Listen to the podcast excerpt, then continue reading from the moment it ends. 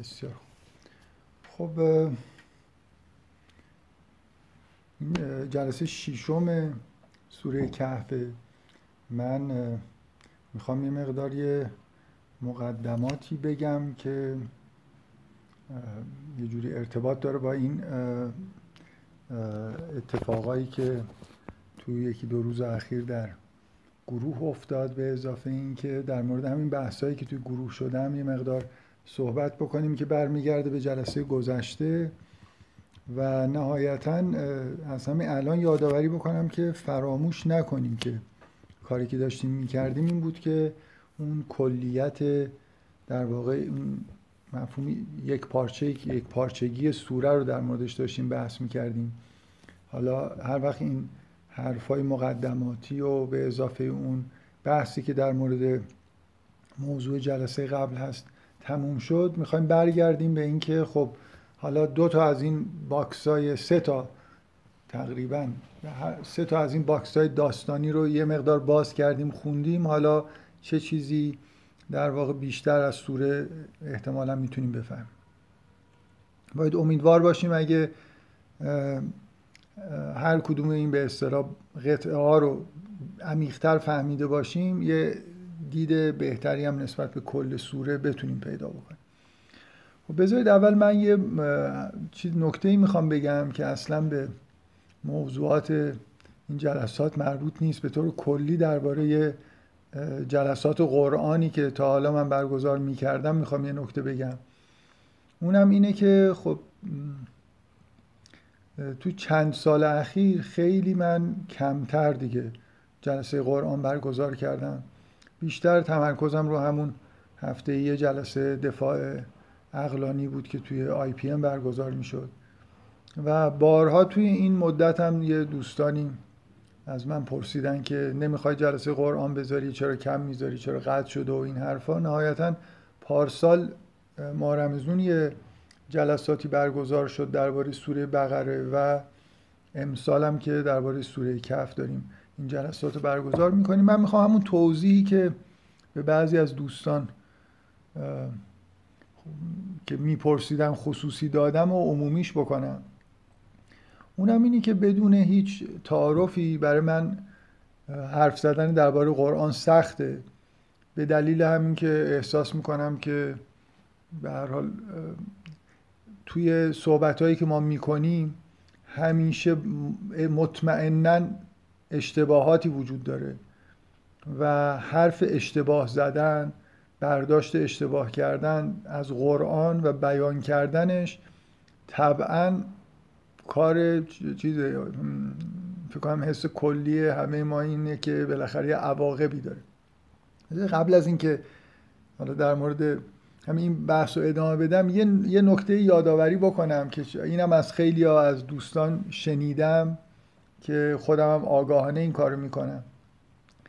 از سبک درس دادن ریاضی و نمی‌دونم علوم کامپیوتر من توی دانشگاه گرفته تا گفتن روانکاوی یا هر چیزی که بخوام بیان بکنم عادت من اینه که خیلی قاطعانه صحبت می‌کنم و طوری حرف می‌زنم که انگار صد درصد به اون چیزی که دارم میگم ایمان دارم. به درسی که دارم میگم مثلا عاشق درسی هم که دارم میگم. در حالی که خب این مثل یه روش کاره که من خیلی بهش اعتقاد دارم. بذار یه خاطره ای دارم که اولین باری که یه درسی توی دانشگاه سنتی شریف گفتم خودم دانشجو فوق لیسانس بودم یه درس سه تئوری گفتم. چندین و چند سال بعد یکی از دانشجوهای اون کلاس اول من منو توی مرکز تحقیقات دید. رفته بود آمریکا منطق ریاضی خونده بود و دکترا گرفته بود و اینا. منو که دید اومد خیلی سلام علیک کرد و به من گفت که آیه تو سرکانی اون درسی که شما توی سه تئوری دادید اون عشقی که شما به سه تئوری داشتید منو علاقمند کرد و نتیجهش این شد که این مسیر رو انتخاب کردم که مثلا رفتم سه تئوری و منطق ریاضی اینا خوندم. منم بدون بی هوا بهش گفتم راستش بخوای خیلی هم علاقمند نبودم به سه تئوری. ولی خب وقتی درس می‌گفتم یه جوری حرف می‌زدم که انگار دیگه هیچ چیزی در دنیا به غیر از سه تئوری وجود نداره. همین نکته توی بحث‌های روانکاوی شما اگه گوش بدید حالا لاقل تا جایی که مبانی یه فرض کن فرویدیسم یا نظر یونگو دارم میگم هر کی گوش بکنه احساس می‌کنه احتمالا من با تمام وجود به این نظریه‌ای که دارم میگم علاقه مندم و بهش اعتقاد دارم و انگار هیچ چیزی نداره. هیچ ایرادی نداره. نمونهش من یه جلسه ای همون موقعهایی که اون درس رو ارائه می‌کردم در مورد یونگ توی دانشگاه سنتی شریف برگزار کردم توی دفتر مطالعات فرهنگی دانشگاه. بعد خاطره ای که دارم اینه که خب خیلی نشستم قاطعانه یون گفتم همینجوری و یه طوری که انگار خیلی نظریه جالبی و این حرف. بعد جلسه که تموم شد حوزدار شروع کردن سوال کردن و اشکال کردن که اینجاش اینجوریه من همه رو سعی می‌کردم بگم نه اینو اینجا رو بد فهمیدید اینجوری نیست این جوابش اینو این. یه خورده که گذشت یکیشون خلاصه با یه حالت یه مقدار مستحصلی گفت که خب این بالاخره این نظریه ایرادایی داره. ما اینجا معمولا یه نظریه رو میگیم نقدش هم میگیم. من گفتم من نقدش رو نمیگم. نمی‌خوام بگم. به نظر من همین که گفتم و یه حسی بهم دست داد که اینا دوست داشتن که همونجا که این نظریه رو میشنون نقدش هم گوش بدن. خیالشون راحت بشه که اینم یه ایرادایی داره. برن مثلا شب خونه راحت بخوابن بگن یونگم یاد گرفتیم ایراداش هم یاد گرفتیم. اینکه شما یه نظریه رو بگید که طرف هیچ ایرادی توش نبینه. یه جوری مثل اینکه دارید دعوتش می‌کنید به یه ایمانی یه خورده احساس آشفتگی می‌کنه. هر چیزی من مارکسیسمم اگه یه روزی بخوام درس بگم همینجوری درس میگم و حالا خوشبختانه یا متاسفانه در مورد قرآن هم که حرف می‌زنم لحنم همینطوریه. بارها توی جلسات اشاره کردم که جلوی وقتی در مورد قرآن یه چیزی دارم میگم یا هر چیزی کلا. یه احتمالا و شاید و اینا کنارش بذارید تو ذهن خودتون. یعنی واقعیت اینه که در مورد مثلا قرآن خب من مطلقا احساسم این نیست که چیزهایی که دارم میگم همش کاملا درست و این حرفا. و خیلی برای من این به اصطلاح تشویش ایجاد می‌کنه که مبادا وقتی که در مورد قرآن صحبت می‌کنم این جلساتی می‌ذارم این بره تو ذهن مردم و یه جوری واقعا احساس کنن که همه چیزهایی که گفته شده درسته در حالی که من می‌دونم که قطعا یه نقصایی داره و یه بار مثلا یه جایی یه اظهار نظری خوندم از یه نفر که نوشته بود که یه طوری شده که هر وقت که دیگه قرآن می‌خونم نمی‌تونم اونجوری که مثلا فلانی قرآن رو می‌خونه و در موردش صحبت می‌کنه جور دیگه ای به قرآن نگاه کنم. این برای من خیلی وحشتناکه. من چندین بار توی جلسات گفتم نتیجه این جلسات و قرآن. اگه این باشه که شما فقط علاقمند بشید قرآن بخونید و متوجه باشید که خیلی باید دقیق بخونید. نه اینکه این نتایجی که اینجا گفته میشه اینا نتایج خیلی درستی همون و این حرفا. ولی بالاخره من می‌دونم که اینجوری نمیشه دیگه. یعنی خیلی ها به خود همین چیزهایی که تو این جلسات گفته میشه ممکنه خیلی بیش از اندازه اهمیت بدن. اینم برای من این وسواس و تشویش خاطر رو ایجاد می‌کنه که خلاصه کار خطرناکی دارم می‌کنم و نتیجهش اینه که کمتر در مورد قرآن صحبت کنم. حالا چرا این مقدمه رو گفتم؟ برای اینکه این وقایع دو سه روز اخیر توی گروه خیلی برای من خوشحال کننده بود. می‌تونم بگم این مقدار باعث کم شدن وسواس و تشویش خاطر من شد.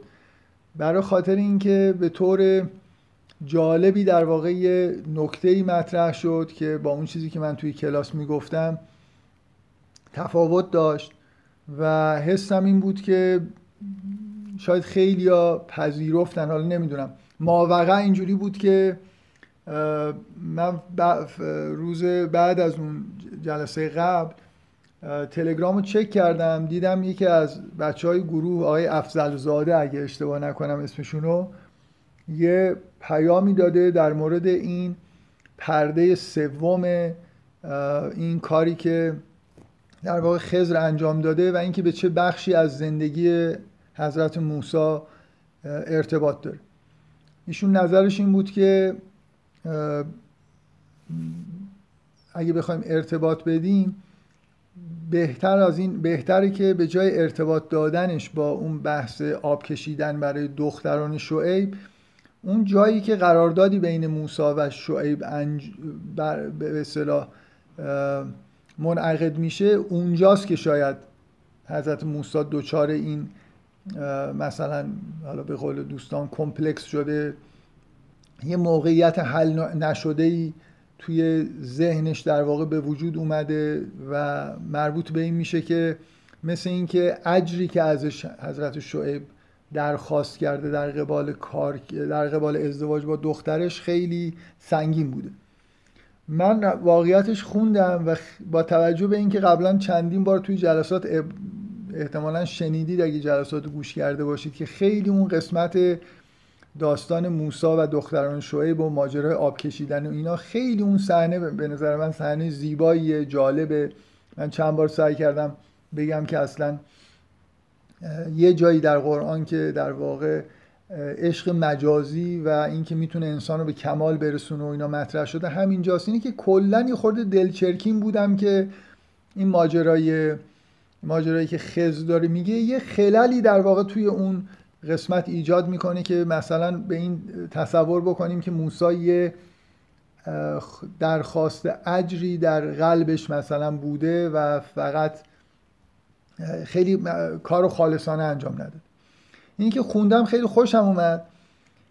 حتی اینکه یه ننوشتم ولی جمله ای که خواستم بنویسم که مثلا شما برای دومین بار یه نکته جالبی رو توی گروه مطرح کردید یه خورده احتیاط کردم برای اینکه حس کردم که هزار تا پست توی این بیشتر از هزار تا پست توی این ماه رمزون توی گروه شده. اینکه یه نفر قبلا از من یه چیز گرفته به اصطلاح تایید خیلی جالبی گرفته برای اینکه ایشون قبلا اون مسئله تصنیه ها رو در آورده بود که خیلی جالب بود. یه خورده صبر کردم که بگم یا نه یه احساس به وجود نیاد که ایشون پسر خاله من هرچی میگه من این همه مردم حرف می‌زنن هیچی نمیگم تا ایشون یه چیزی می‌نویسه من فوری میگم به به و اینا. یکی دیگه از بچه های گروه های خطیبی دیدم برای من یه پیام خصوصی فرستاده. و جالبه که پیام خصوصیش پیام صوتی بود گفته بود من از خیلی خوشم اومد ولی این قسمت سوم بهم نچسبید. منم براش نوشتم که راستش بخوای به خود منم نچسبیده ولی یه نفر تو گروه یه چیز جالبی نوشته براش فوروارد کردم.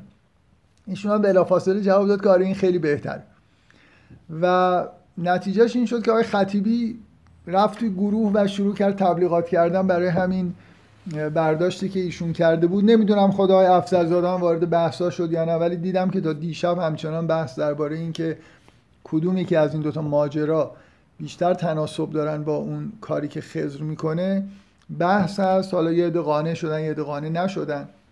شوق انگیز بودنش برای من اینه که خب بالاخره احساسم اینه که اینجوری هم نیست که این آدمایی که دارن گوش میدن. اگه واقعا افرادی که گوش میدن همین آدمایی که توی گروه هستن فعلا خب خیلی هاشون موافقت کردن. احساسشون این بود که آره این دومی بهتره. یعنی یکی دو نفر نبودن. فکر کنم بیشتر بود تعداد کسایی که نظر مثبت داشتن. در حالی که نمی‌دونستن که می‌خوام بگم اون قسمت شوق انگیزش برای من اینه. با فرض اینکه نظر من اینه که قسمت مربوط به قسمت آب کشیدنه یه عده در واقع به مخالفت از من داشتن حرف می‌زدن که خب این خیلی نکته مثبتیه برای من. و حال نمی‌دونم آمار نگرفتم. من به مخالفین یه کردیت می‌خوام بدم برای اینکه دیدم دیشب آقای خطیبی نهایتا یه اشاره کرد که آقای دکترم نظرش تغییر کرده و اینا. ای کاش این اشاره نمی کردید ای کاش این حس وجود داشت که کاملا من نظرم همونی که توی جلسه گفتم و تایید نکردن پست آقای افزل زدن معنیش این بوده که مثلا به نظرم جالب نبوده. اینجوری بهتر می‌شد. خلاصه در مجموع یکی این که احساس کردم که اینقدر هم این حالتی که من گاهی فکر می‌کنم که خدای نکرده مردم خیلی چیزهایی که گوش میدن و اکثریت مردم که می‌دونید همینجوری هستن دیگه. 99 درصد مردم همینجور کپی می‌کنن چیزهایی که یه جایی میشنون عین همون تو ذهنشون میمونه و خیلی تحلیل نمی‌کنن. ولی حالا به هر حال این جمعی که این سخنرانی رو دارن گوش میدن به نظر من یه جوری حس کردم که تحلیلگر هستن بدون دلیل قبول نمی‌کنن حرف بهتر بشنون فوری سراغ اون حرف میرن و خب اینا خیلی نکته مثبتی.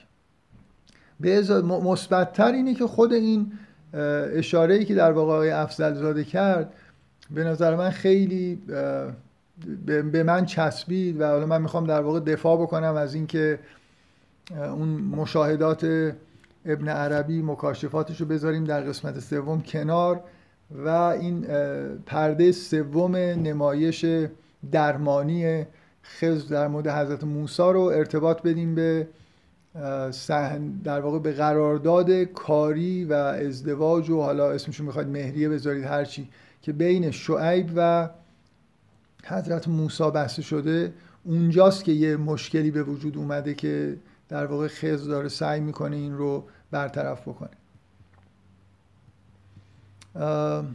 کلا یه قسمت خوب ماجرا اینه که من اول دفعه قبلم فکر کنم شروع جلسه گفتم این اولین باره که من دارم یه جلساتی برگزار می‌کنم. کنارش همچین گروه اکتیوی وجود دارن که بحث می‌کنن و اظهار نظر می‌کنن و سوال می‌کنن. و در مجموع خب خیلی چیز دیگه. یعنی بهترین اتفاقی که از اول تا الان افتاده به نظرم همین ماجرا بوده که یه چیزی در جلسات رو به نظر من دست جمعی اصلاح کردید. حالا یه نفر چی میگن اون چیز اولیه رو جرقه اولیه رو زد و دیگران هم ادامه دادن. چه موافق چه مخالف. برای خاطر اینکه راحت هم اگه نظر دوم رو بپذیریدم خوب حلاجی نمیشه. من تقریبا فکر می‌کنم همه پستایی که در این مورد بود و خوندم و استدلالای خوبی در واقع مطرح شد به نفع اینکه این ماجرا در واقع به قرارداد شعیب و موسا مربوط میشه. خب بذارید من دفاع خودم رو از نظر آقای افسلزاده بگم دیگه که چرا فکر می‌کنم این درستتر از اون چیزیه که 800 سال پیش جناب ابن عربی گفته و ولی جالبه که یکی از دوستان من نمی‌دونم واقعا برای من خیلی جالب بود که حالا یادم نیست چه جوری این قسمت سومو گفتم. ولی اگه گوش بدید جلسه قبل فایل اون تیکه که اینو میگم فکر می‌کنم یکی از دوستان امروز اشاره کرده بود که معلوم بود که خود آقای دکترم زیاد با این موافق نیست برای اینکه ارجاع داد به ابن عربی. من دقیقا همین کارو کردم. یعنی توی اولی و دومی که یه حسی داشتم که مثلا یه حس اطمینانی داشتم که واقعا این به اون ربط داره هیچ از ابن عربی کمک نگرفتم. اولش گفتم که این مثلا نظر ابن عربی ولی سومی رو واقعا تنها عاملی که باعث می‌شد که فکر کنم درسته این بود که ابن عربی گفته دیگه وقتی ابن عربی یه مشاهده ای داشته یه مکاشفه ای داشته اون دوتا رو درست مثلا در مکاشفه خودش دیده لابد این سومی هم درست داره می‌بینه خیلی باور کنید الان من نمی‌دونم اولش بگم بذارید این خیلی نکته مهمیه که شما از این ماجرا اصلا متوجه بشید که این تفاسیر عرفانی چجوری هن؟ چقدر میشه بهشون اعتماد کرد چجوری ابن عربی مثلا فرض کن این حرف رو می‌زنه؟ اینا, اینا مکاشفه دارن تصاویر می‌بینن. مثل اینکه فکر کنید توی خواب شما ببینید که این صحنه ها به هم دیگه این صحنه ها پشت سر اون صحنه ها بیاد و یه جور براتون یه مکاشفه رخ بده. و در این حالی که من به شدت همون جوری که دفعه قبل گفتم گفتم این تفاسیر عرفانی مثل معدن طلا میمونن معدن طلا توش خیلی چیزای غیر طلا هم هست. شما باید کلی بکنین و کاوش بکنید ولی بالاخره اگه خوب چیزای بیخودش رو بذارید کنار توی تفاسیر عرفانی بینش ها مشاهدات مکاشفات فوق العاده گاهی انجام شده که سرآمد همشون در مورد داستان های قرآن قطعا ابن عربی و میشه استفاده کرد به شرط اینکه بدونیم که توش اشتباه هست بدونیم که توش خطا هست. الان من احساسم اینه که اینجا حالا امیدوارم که قانع بتونم بکنم همه کسایی که اگه کسی هست توی گروه که از بحث‌های داخل گروه قانع نشده سعی کنم قانع بکنم شما رو که این دیدگاه در واقع این قسمت قرارداد شعیب و موساست که یه مشکلی ایجاد کرده یه گیری در واقع توی روح روح موسی نگم توی ذهن موسی هست که باید برطرف بشه. این خیلی به نظر من ایده خوبی میده که شما همونطوری که ببینید مکا... اولا مکاشفات و مشاهداتی که این عرفا دارن توی خود این مکاشفات خطا اتفاق میفته خودشون هم میگن. گاهی اصلا این مکاشفه اشتباهی می‌کنن. یکی از چیزهایی که میگن استاد شاید من جلسه قبلم اشاره کرده باشم به این موضوع. یکی از چیزهایی که میگن استاد لازمه توی مراحلی از سیر و سلوکشون اصلا کاملا اشتباه می‌کنن. یعنی من یه اصطلاحی دارن سطفه که میگن اصلا طرف یه چیزی رو مشاهده می‌کنه به عینه که وجود نداره. مثل یه دخالت های شیطانی. یکی باید اونجا باشه طرف متوجه این بکنه که نه تو این مرحله مثلا این حسی که بهت دست داده یا این مکاشفه که کردی خطاست. اینو اصلا ندیده بگیر. حالا اینا بحثاییه که شاید خیلی به ما نیومده که واردش بشیم. ولی بالاخره ببینید اینجا اگه این حرف درست باشه اگه امروز شما واقعا این به دلتون نشست که یه اصلاحی در واقع در مکاشفات ابن عربی داریم انجام میدیم اینو بدونید که مکاشفات حتی یا آدمایی در حد ابن عربی اشتباه می‌کنن و شاید شایعتر از این اشتباه در گزارشه. همونطوری که اگه من یه رویایی ببینم چند روز بعد بخوام بنویسم ممکنه اصلا خوب یادم نمونده باشه. اینا تو اون حالت مکاشفه که قرار می‌گیرن یه چیزی می‌بینن ممکنه موقع گزارشش اشتباه بکنن. من نمی‌دونم ابن عربی چی دیده. این صحنه ها رو چجوری دنبال هم دیگه دیده. آیا واقعا در مکاشفش آب کشیدن حضرت موسی رو دیده؟ یه صحنه دیده که موسی نمی‌دونم داره دنبال دختر شعیب پیش شعیب میره. و این اشت... گزارشی که کرده یه جوری گزارش اینه که این مربوط میشه به اون صحنه ماء مدین و شاید گزارشش اشتباس مکاشفش درسته. من نمی‌خوام قضاوت بکنم. فقط به نظرم اون نکته آموزشی بسیار مهمی که داره اینه که تفاسیر عرفانی رو بخونید استفاده بکنید. خیلی چیزای جالب توش هست ولی همیشه متوجه این باشید که به کلی یا جزئی ممکنه توش یه اشتباهایی در مکاشفه یا گزارش داشته باشن. به نظر من اینجا یه گزارش اشتباه به نظر می‌رسه از ابن عربی وجود داشته که من روی اعتماد به ابن عربی گفتم. واقعا هم اینجوری بود که چیزی تو ذهنم نیومده بود که شاید مثلا این این صحنه نباشه صحنه دیگه باشه. ولی به هر حال خوشحالی خودم رو پنهان نمی کنم که اون صحنه اول که خیلی صحنه زیباییه فعلا دوچار چیز نشده دوچار اعوجاج نشده. یعنی من دارم در واقع ایده, ایده رو عوض می‌کنم میرم سراغ همین ایده دومی که به وجود اومده. خب بذارید بگم ماجرا چی بود؟ ماجرا اینه که در واقع می‌خوایم بگیم که این که چرا موسی اعتراض می‌کنه به اینکه اگه وقتی که خز داره دیوار رو می‌خواد تعمیر بکنه اعتراض می‌کنه که می‌تونستی اجر بگیری و این پایان در واقع ماجراش با خزره حالا واقعا فرم اعتراض که نداره حالا حالت غرغر داره یا هر چیزی. بالاخره یه جور ابراز نارضایتی و بیتابی حداقل در حرف موسی هست که خلاف عهدیه که با خزر کرده که نتیجهش اینه که کار تموم میشه. همونطوری که فکر کنم تو نمی‌دونم من تو جلسه قبل گفتم یا توی گروه اشاره شد اعتراض اونچنانی هم واقعا نه سوالیه نه اعتراضیه. بیشتر در واقع مسئله اینه که یه جور ابراز نارضایتی شاید توش هست و همین کفایت می‌کنه برای اینکه ماجرا تموم بشه برای خاطر اینکه من واقعا معتقدم که همین نمایش همین سپرده رو بیشتر نداشته و همینجا در واقع کار تموم می‌شد در هر صورت. حالا چرا این چه چه مشکلی وجود داره که موسی نمی‌تونه جلوی خودش رو بگیره و این حرف رو نزنه که اگر می‌خواستی اجری برای این کار می‌گرفتی؟ من فکر می‌کنم جلسه قبل گفتم که خب این شاید به این برمیگرده که یه درخواست اجری نسبت به کاری که برای دخترهای شعب کرده داشت که ایده دوم چیه؟ ایده دوم اینه که موسی از قراردادی که با شعیب بسته خیلی با حس, حس خوبی نداشته و نداره حالا حداقل در حداقل اینه که در شروع کار وقتی که قرارداد داره بهش پیشنهاد میشه اجری که ازش در واقع داره در قبال کاری که ازش دارن می‌خوان در قبال ازدواج با دخترش کاری که شعیب داره ازش می‌خواد این من بازم تاکید می‌کنم.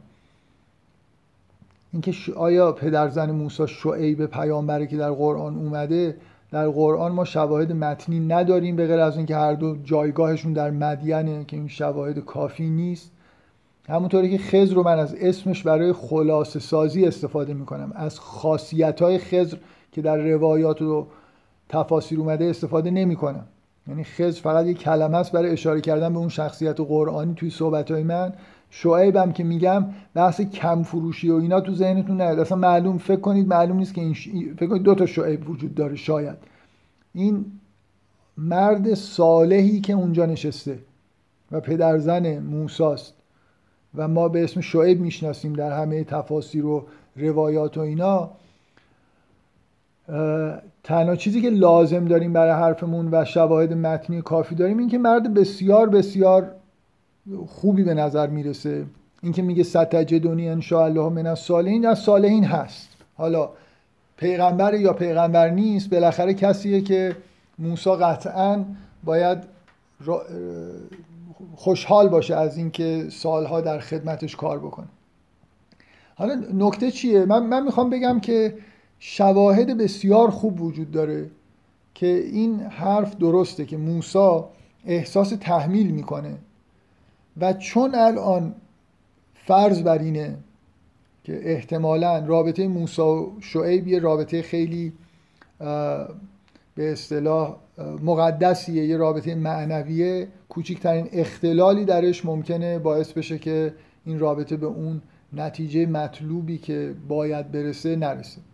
بنابراین با اینکه این مسئله نسبت به اون ترومای اول و ترومای دوم که مربوط به قتله بسیار بسیار چیز کوچیکتریه اما شاید در سیر و سلوک موسا در رشد روانی و ایناش تاثیر بذاره. من با وجود اینکه این حرفا این حس و ممکنه به وجود بیاره که الزامن باید بپذیریم که این داستان در زمان اقامت در مدین اتفاق افتاده برای موسا من می‌خوام تاکید بکنم که اگه, اگه خوب دقت بکنید اینجوری نیست. هرچند من یه جورایی مطمئنم که مربوط به اون دوره است ولی حتی اگه اواخر عمر از موسی اتفاق افتاده باشه شما می‌تونید بگید که اونجا توی مدین یه مشکلی مونده بود. یعنی موسی بالاخره یه چیزی رو دلش مونده بود که این ماجرا قرار پاک بکنه. هرچند من واقعا اعتقاد شخصیم این نیست ولی می‌خوام بگم که ضرورتی نداره حتما بپذیرید که این اتفاق مربوط به دوران اقامت در مدین. حالا توضیح من چیه که چرا حس می‌کنم که این درسته؟ که موسا با به راحتی و به با شوق و مثلا با اشتیاق زیاد اینو نپذیرفته با تردید پذیرفته و یه جور احساس تحمیل کار زیاد در واقع توی وجودش هست که باید برطرف بشه. خب نکته اول اصلا قرآن رو فعلا اون قطعه موسا و شعیب رو بذارید کنار. به زندگی خود موسی یه مقدار دقت بکنید. موسا تا الان در واقع مثل یه شاهزاده زندگی کرده در دربار فرعون. پسرخوانده فرعونه. یه زندگی بسیار بسیار مرفه در بزرگترین امپراتوری و قدرت جهان ثروتمندترین توی قصر زندگی کرده بهترین لباسها رو پوشیده بهترین غذاها رو خورده. و یه همچین پیشینه ای داره مطمئنا تنها چیزی که در پیشینش نیست اینه که کار نکرده که اجرت اصلا بگیره. یعنی توی قاموس یه آدمی که در قصر زندگی می‌کنه این نیست که بخواد اصلا این ذهنیت که بخواد برای یه نفر کار بکنه در ازاش مثلا غذا بگیره یا حتی دخترش رو به عهد خودش در بیاره. برای یه شاهزاده برای یه آدم توی رفاه و ناز و نعمت بزرگ شده طبعا قرارداد کاری بستن کار ساده ای نیست یعنی مثل یه تجربه غیر عادیه اونم قرارداد کاری از دید یه شاهزاده که مثلا اونجا زندگی کرده یه قرارداد کاری چیپ. یعنی مثلا فرض کنید گلهداری وسط بیابون بیاب و علف می‌بینید که سر ماء مدین چه خبره. چندان جای مناسب و سرسبزی هم نیست که خیلی حالا گلهداری هم راحت باشه. وسط خاک و خل این شاه... یه لحظه اینجوری فکر کنید که شاهزاده یه خطایی کرده آواره شده. اومده وسط بیابون و شغلی که داره برش پیشنهاد میشه شغل بسیار بسیار سطح پایینیه. یکی از سطح پایین ترین شغلای ممکنه در واقع. مدت قرارداد بسیار طولانیه. برای اگه در اون زمان مثلا فرض کنید موسا 25 سال داشته یعنی تا 35 سالگی مثلا فرض کنید از همین الان این قرارداد امضا بکنه 10 سال اونجا کار بکنه. حالا یا 8 سال. زمان طولانی شغل بسیار سطح پایین برای یه آدمی که شاهزاده است. یه نکته می‌خوام یه چند تا نکته می‌خوام اضافه بکنم. یه نکته خاطره بامزه می‌خوام نقل بکنم از یکی از بچه های خیلی خوبی که یه موقعی در واقع برگزار کننده جلسات چیز نکنم آدرس ندم. یکی از دانشجوهای خیلی خوب و نازنین من از رفته بود دانشجو شده بود خارج از کشور برگشته بود ایران می‌خواست ازدواج بکنه. بعد رفته بود خواستگاری. یه به من زنگ زد که من می‌خوام حتما با شما مشورت کنم. اومد پیش من. بعد گفتم خب چی شد؟ مثلا گواره رفتم خواستگاری گفتم چطور بود؟ گفت که والا خیلی خوب بود. بعد گفتم مثلا از ظاهر باطن این همینجور آره ظاهرش خیلی عالی بود خیلی به دلم نشست. خانواده بسیار بسیار خوبی داشتن. وضع اینطوریشون خوب بود اونجوری خوب بود حرف زدیم خیلی خوب بود و اینا. هر چی گفت خیلی خوب بود. ولی تردید داشت. من هی صحبت کردم خب مشکل چی بوده؟ اگه همین چیز خوب بوده که خب خیلی خوبه و اینا. یه خورده که صحبت کردیم من احساس کردم که ببین این مشکلی که براش پیش اومده اینه. اولین جایی که رفته تو عمرش خواستگاری خیلی خوب بوده. و یه جوری حسش اینه که می‌دید سخته دیگه. شما مثلا یه چیزی می‌خواید همون مغازه اول که می‌دید چیز خوب می‌بینید. فکر می‌کنید که حالا دو تا مغازه دیگر هم برید ببینید. این واقعا احساسش من تهش چون هیچ چیز منفی نمی‌گفت. همه چیز عالی بود ولی شک داشت. من بهش گفتم اگه اینه اینو بذار تو ذهنت کنار دیگه حالا شانس آوردی اولین جایی که رفته همه چیز خوبه همینجا کارو تموم بکن. شما اینو دقت بکنید که این شاهزاده آواره اومده و اولین پیشنهاد شغلیشه. مثل اینکه همین در اولین روزه که یه جایی رفته و مثلا یکی داره بهش پیشنهاد می‌کنه یه قرارداد ده ساله است در قبال ازدواج کردن و بسیار هم شغل سطح پایینیه. خب این آدم بسیار نیرومندیه. قطعا توی دربار فرعون جنگاوری یاد گرفته در حد شاهزاده آموزش دیده باسواده. چه می‌دونم فکر کنید می‌تونه به این فکر بکنه که اگه یه خورده دیگه بره اونورتر خیلی دخترای من در مورد دخترای بهتر دیدن نمی‌خوام بگم شغل بهتر گیرش بیاد. مثلا اگه قرار دادیم باشه که تو بیا با دختر من ازدواج کن بعد ظرف مثلا پنج سال فلان قد پول برای من بیار شاید برای موسا قابل قبول تر باشه که مهریه رو مثلا با تاخیر بده. کار نداریم. اونجا که کاملا برای من واضحه که شعیب می‌خواد اینو پیش خودش نگه داره برای خاطر اینکه در درونش یه استعداد فوقالعاده معنوی دیده. پیشنهادش واقعا یه پیشنهاد کاری صرف نیست. و فکر می‌کنم موسام قرار به همین برسه که این اصلا اینو به عنوان قراردادی که اجرت و اینا در درش دخالت داره نبینه مثل رابطه استاد شاگردی باشه. حالا این برداشت شخصی من. پس یه نکته اینه که این اولین پیشنهاد طولانیه و موسا آدمی نیست که اصولا تا چند روز قبلش به این فکر کرده باشه که یه روزی بره نمی‌دونم چوپانی بکنه.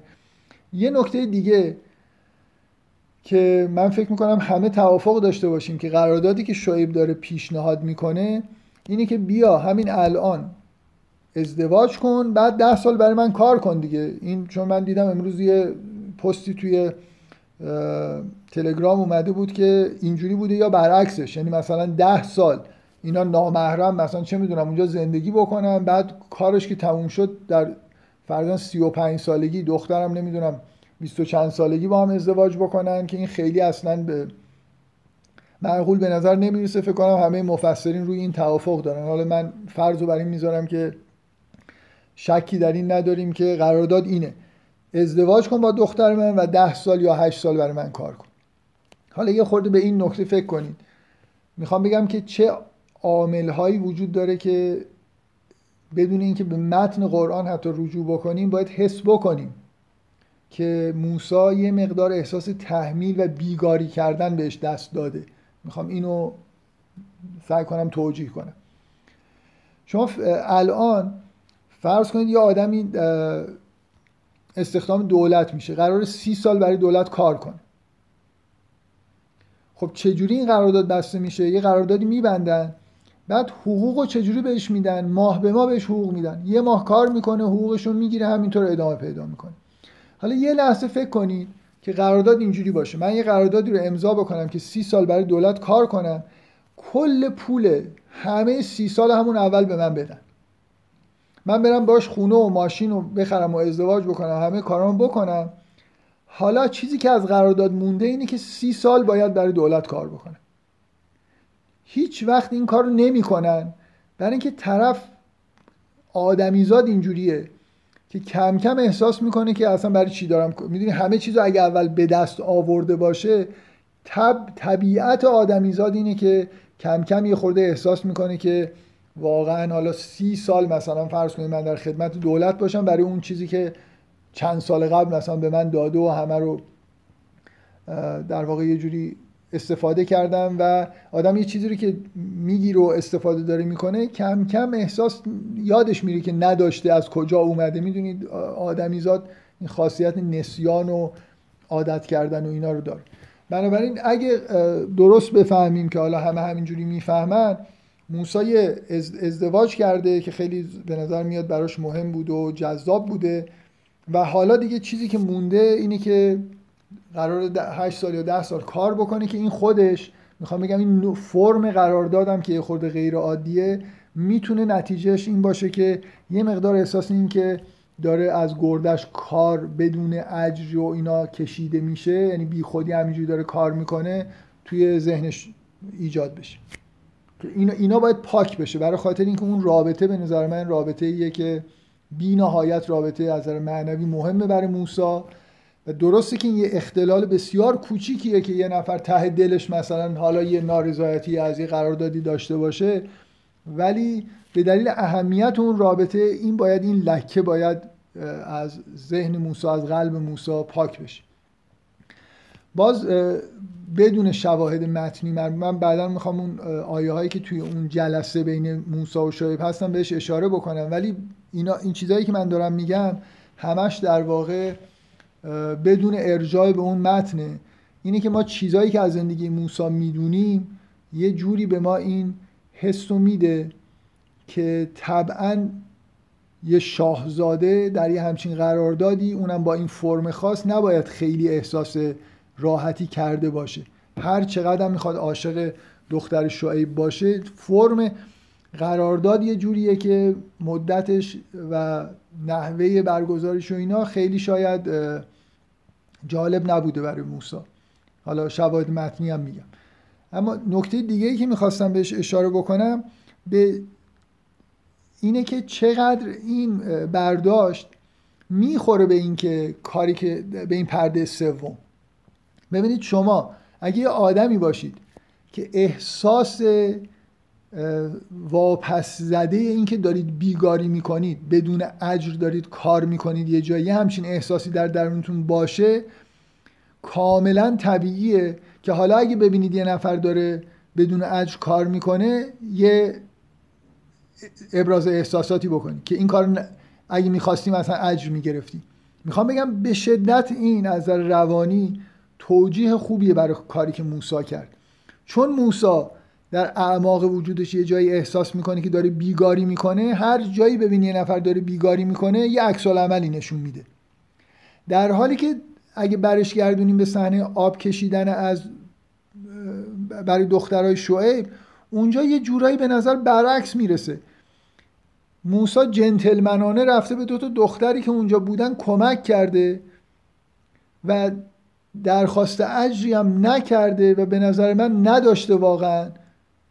و اون دعایی که می‌کنه درخواست اجر از مثلا فرض کنین که اینا بیان بهش پولی بدن غذا بدن هم نیست. من اینجوری می‌فهمم. و نکته مهمتر اینه که اجر گرفته در قباله اینجوری نیست که اتفاقا اونجا درست برعکسه. یعنی رفته که یه کاری انجام بده که اصلا اگه اجرم ندادن ندادن ولی بهش اجر دادن. بنابراین چه چیزی رو دلش ممکنه مونده باشه که حسی از بیگاری مثلا درش باشه که به خزری همچین اعتراضی بکنه.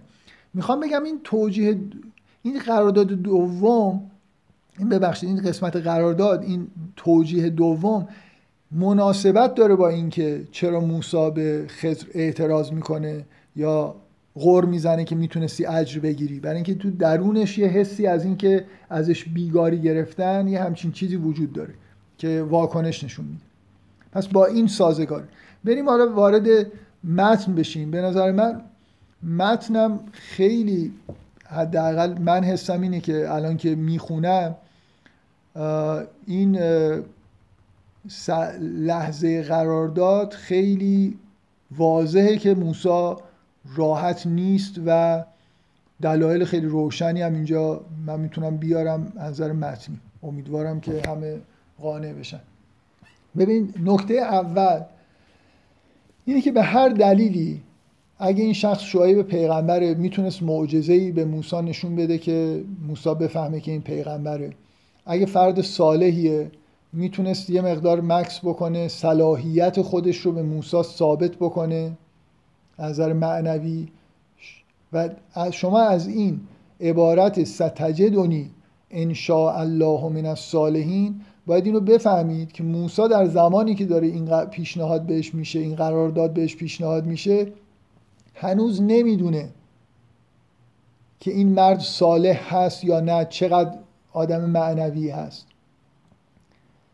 وگرنه این عبارت رو در انتهای صحبتش شعیب نمی‌گفت. به هر دلیلی شعیب نخواسته اول ابراز در واقع خودش رو بشناسونه به یه معنای از لحاظ معنوی و بعدا به موسی این پیشنهاد بکنه. موسی در یه شرایطی که وسط بیابان در چادرهای یه مرد پیری که دو تا دختر داره داره بهش پیشنهادی می‌کنه که حالا اصلا معلوم نیست چقدر آدم برای موسی در اون لحظه معلوم نیست چقدر آدم خوبیه. چقدر آدم مناسبیه برای اینکه ده سال ببینید زندگی توی یه چادرهایی در بیابان با یه خانواده ای این پدر و مثلا دختر اینا خیلی رابطه نزدیک خانوادگی دیگه. مثل یه داماد ببخشید داماد سرخونه ای که هر روز باید با شعیب با همین خانواده سر کله بزنه و هنوز وقتی که داره پیشنهاد اگه بدونه که این پیغمبره چون خود موسی طبق گفته قرآن جز محسنینه و آدم نظر معنوی سطح بالاییه ممکنه به راحتی بپذیره. اصلا فکر نکنه ده سال بگه من تا آخر عمرم همینجا میمونم. اگه این پیغمبره که چه چیزی بهتر از کار کردن برای پیغمبر اصلا اجرم نمی‌خوام.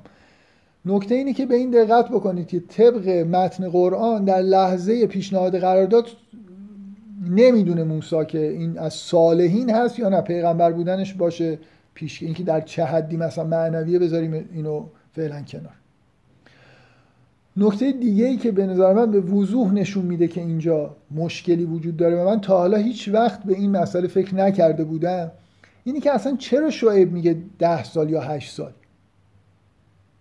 ببینید شعیب دوست داره کاملا واضحه دوست داره قراردادی پیشنهاد بکنه که موسی بپذیره و پیشش بمونه. اگه واقعا یه آدمی در حد پیغمبری می‌دونه که در این یه آتیه معنوی فوق‌العاده‌ای داره موسی بنابراین یه جوری انگار معموره که اینو پیش خودش نگه داره. علت اینکه میگه ده یا هشت به نظر من قطعا اینه که یه خورده تردید داره که اگه بگه ده موسا بپذیره. یعنی ده سال یه جوری لب مرزه که شک داره که موسی ممکنه اصلا بگه نه.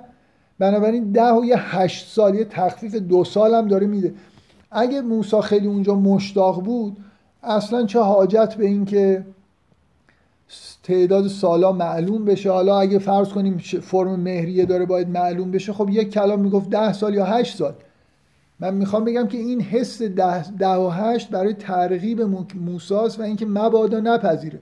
بنابراین همین نشون میده به نظر من که موسا پذیرشش خیلی حالت به اصطلاح مرزی داره و شاید اگه 8 ده سال من اینجوری می‌فهمم فکر کنم امیدوارم شما هم همینجوری بفهمید. نظر شعیب ده ساله. مثل اینکه برای تعلیم و تربیت موسی احساسش اینه ده سال وقت لازم داره. هشت سال رو به این دلیل میگه که سبکش بکنه برای خاطر اینکه حتما موسی بپذیره. و هر دوتا رو میگه برای خاطر اینکه نظرش ده ساله و فکر می‌کنه اگه موسی حالا هشت سال رو بپذیره وقتی که یه مدت بمونه اون دو سال اضافه هم وای میسته که من قبلا یه دلایل متنی از قرآن آوردم که فکر می‌کنم که نشون میده که موسی اون دو سال اضافه هم مونده برای اینکه اینجا گفته نمیشه که میمونه یا نه. خب این عبارت و ما ارید ان اشق علیک یعنی چی؟ ببینید وقتی یه نفری همچین حرفی می‌زنه که برداشتش اینه حسش اینه که طرف مقابلی همچین احساسی داره که داره بهش سخت گرفته میشه. قرارداد سختیه که میگه ما ارید و ان اشق علیک اگه همه چیز گل و بلبل باشه طرف مثلا فرض کنید قرارداد ازدواج کن دو هفته برای من کار کن. خب این جمله دیگه اونم با شادی بگه باشه. دیگه کسی نمیاد بگه حالا سه هفته یا دو هفته. کسی نمیاد بگه که مثلا حالا من نمی‌خوام بهت سخت بگیرم هم خب معلومه نمی‌خوای سخت بگیری. پس این توهم این که سختگیری داره میشه تعداد سالا خیلی زیاده کار احتمالا سخت خواهد بود چون خود شعیب از کار افتاده است. همه کارا به موسا در واقع داره واگذار میشه. از فردا باید بره آب بیاره گوسفندا رو ببره بیاره. کارای یه مرد یه خانواده ای که اونجا دارن زندگی می‌کنن رو انجام بده. یه نوع احساس این که سختگیری وجود داره هست که این حرف رو می‌زنه. و باز دوباره جواب موسی رو نگاه بکنید میگه قال از که بینی و بینه که ایم العجلین قضایتو فلا عدوان علیه تعدی بر من نیست اگه هر کدوم اینا رو. باز این نمی‌دونم شما رو به این حس نمیرسونه که اونجا فضا اینجوریه که خیلی داره یه چیزی تحمیل میشه و موسی اینجا میگه که نه هر کدوم رو به جا بیارم عدوان بر من نیست. کلمه عدوان کلمه یه مقدار سنگینیه. نمیگه که هر دوتا رو به جا بیارم عالیه خوش گذشته به خیلی مثلا بگه خیلی هم بد نیست. مثلا یه نفر همچین حرفی بزنه شما یه هم حسی که پیدا می‌کنید اینه که بالاخره تو این صحنه موسا به دلیل اینکه نمی‌دونه با کی داره قرارداد میبنده؟ چه دنیا وارد چه دنیایی در واقع داره میشه؟ اگه بدونه از اول اگه بدونه که اینجا یه مدخل مثل همون غاریه که بعدا از اینجا به خزر راه پیدا می‌کنه و به کجاها می‌رسه و پیامبر کلیم الله میشه مطمئنا تردیدی به خودش راه نمی‌داد ولی نمی‌دونه کار براش سخته آدمی که کار نکرده همه اینا برای من شواهدیه که این برداشت درسته در حالی که نسبت به اون که سر ماء مدین اختلالی ایجاد شده اصلا حس خوبی نداشتم و ندارم و این سازگارم هست با اون برداشتی که در واقع از اونجا در پرده سوم اتفاق میفته که کسی که احساس بیگاری می‌کنه هست که اگه ببینی یه نفر داره بیگاری می‌کنه نسبت بهش یه اعتراضی می‌کنه. فکر کنم این مجموعه توضیحاتی بود که می‌خواستم اگه اجازه بده یه لحظه یادداشتامو نگاه بکنم ببینم. آره یه نکات کوچیکی می‌خوام بگم ولی فکر می‌کنم اگه کسی سوالی داره ما وقت زیادی یعنی این غیر مترقبه بود من به طور طبیعی طبق برنامه داستان موسی و رو باید همون چیزی که جلسه قبل می‌گفتم تمام شده فرض می‌کردم ولی بسیار از نظر من با ارزش بود که این بحثا شد و با خوشحالی خیلی زیاد نصف یه جلسه دیگر رو هم اختصاص دادم به همین موضوع. و اگه الانم کسی سوالی داره خوشحال میشم که بشنوم. شاید اینو چون نظر من خیلی نکته جالبیه. وقتی بیشترم بذارم خیلی ناراحت نمیشم. بفرمایید. من می‌تونم بگم؟ خواهش می‌کنم.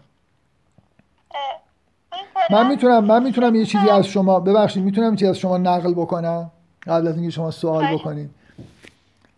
یه دی احساسشون این بود که اصلا کلا ما داریم حرف از کمپلکس موسا می‌زنیم و موسا مثلا یه پیامبر عظیم و شنی و این حرفا چی و قباحت داره. خب؟ من میل دارم که اول یه نقل و قولی از شما بکنم که یه شب پریشبا نوشتید که میگم شب 23 بود. که همین حرفا رو کلمه complex هم فکر می‌کنم هی به کار میبردید در مورد موسی که بالاخره باید یه complex ی برای موسی پیدا بکنیم و این حرفا. شما پیش آره بعدش وقتی که تموم شد می‌خواستید برید خدافظی بکنید گفتید من برم به یه میلیون complex خودم برسم. من می‌خوام به همه دوستانی که فکر می‌کنن که وجود سه موقعیت حل نشده من کلمه complex رو واقعا دوست ندارم به کار ببرم. برای اینکه با این تعبیرات روانشناسی و روانکاوی مدرن قاطی نشه. هرچند complex در روانکاوی هم معنی دقیقش معنی بدی نیست. یعنی همه ما دقیقا به همین معنی وقتی موقعیت های حل نشده ای توی زندگیمون هست دچار یا چیزی که بهش میگن complex میشیم.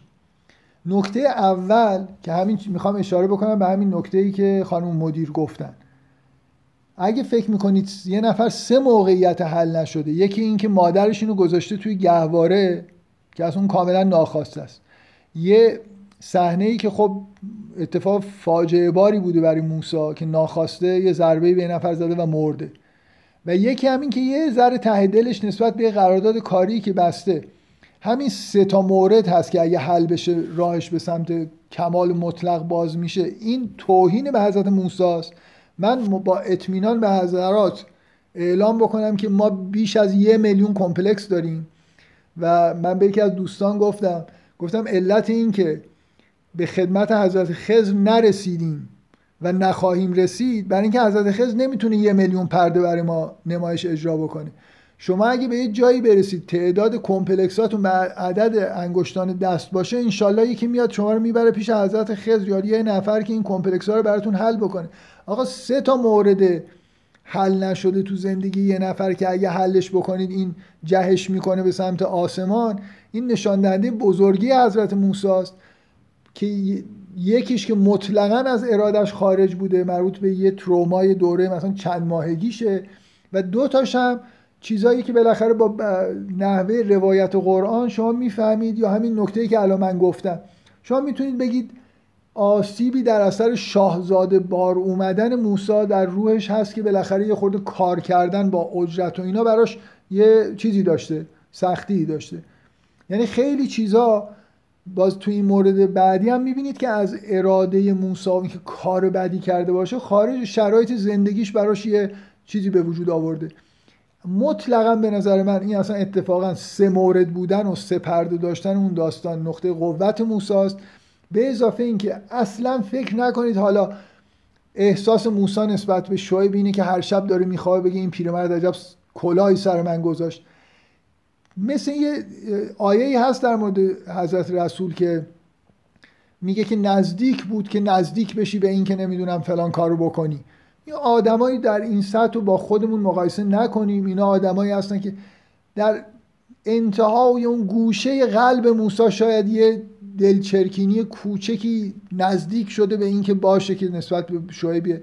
همین کاف برای آدمی که می‌خواد به سمت کمال مطلق بره مثل حضرت موسی یه جوری پیامبر عظیم و شن بشه همین گرد خاک. مثلا ببخشید اینکه روایت از پیغمبر است که من روزی هفتاد بار استغفار می‌کنم توبه می‌کنم به سمت خدا. شما اینجوری می‌فهمید که وا این پیغمبر چقدر گناه می‌کرده که هفتاد بار. خب این قلبی که صاف پاک هیچی توش نیست هیچ گرد و غباری نیست. شما به محض اینکه یه غبار کوچ اصلا روایت همینه. میگه اگه اشتباه نکنم میگه لیوغان علا قلبی.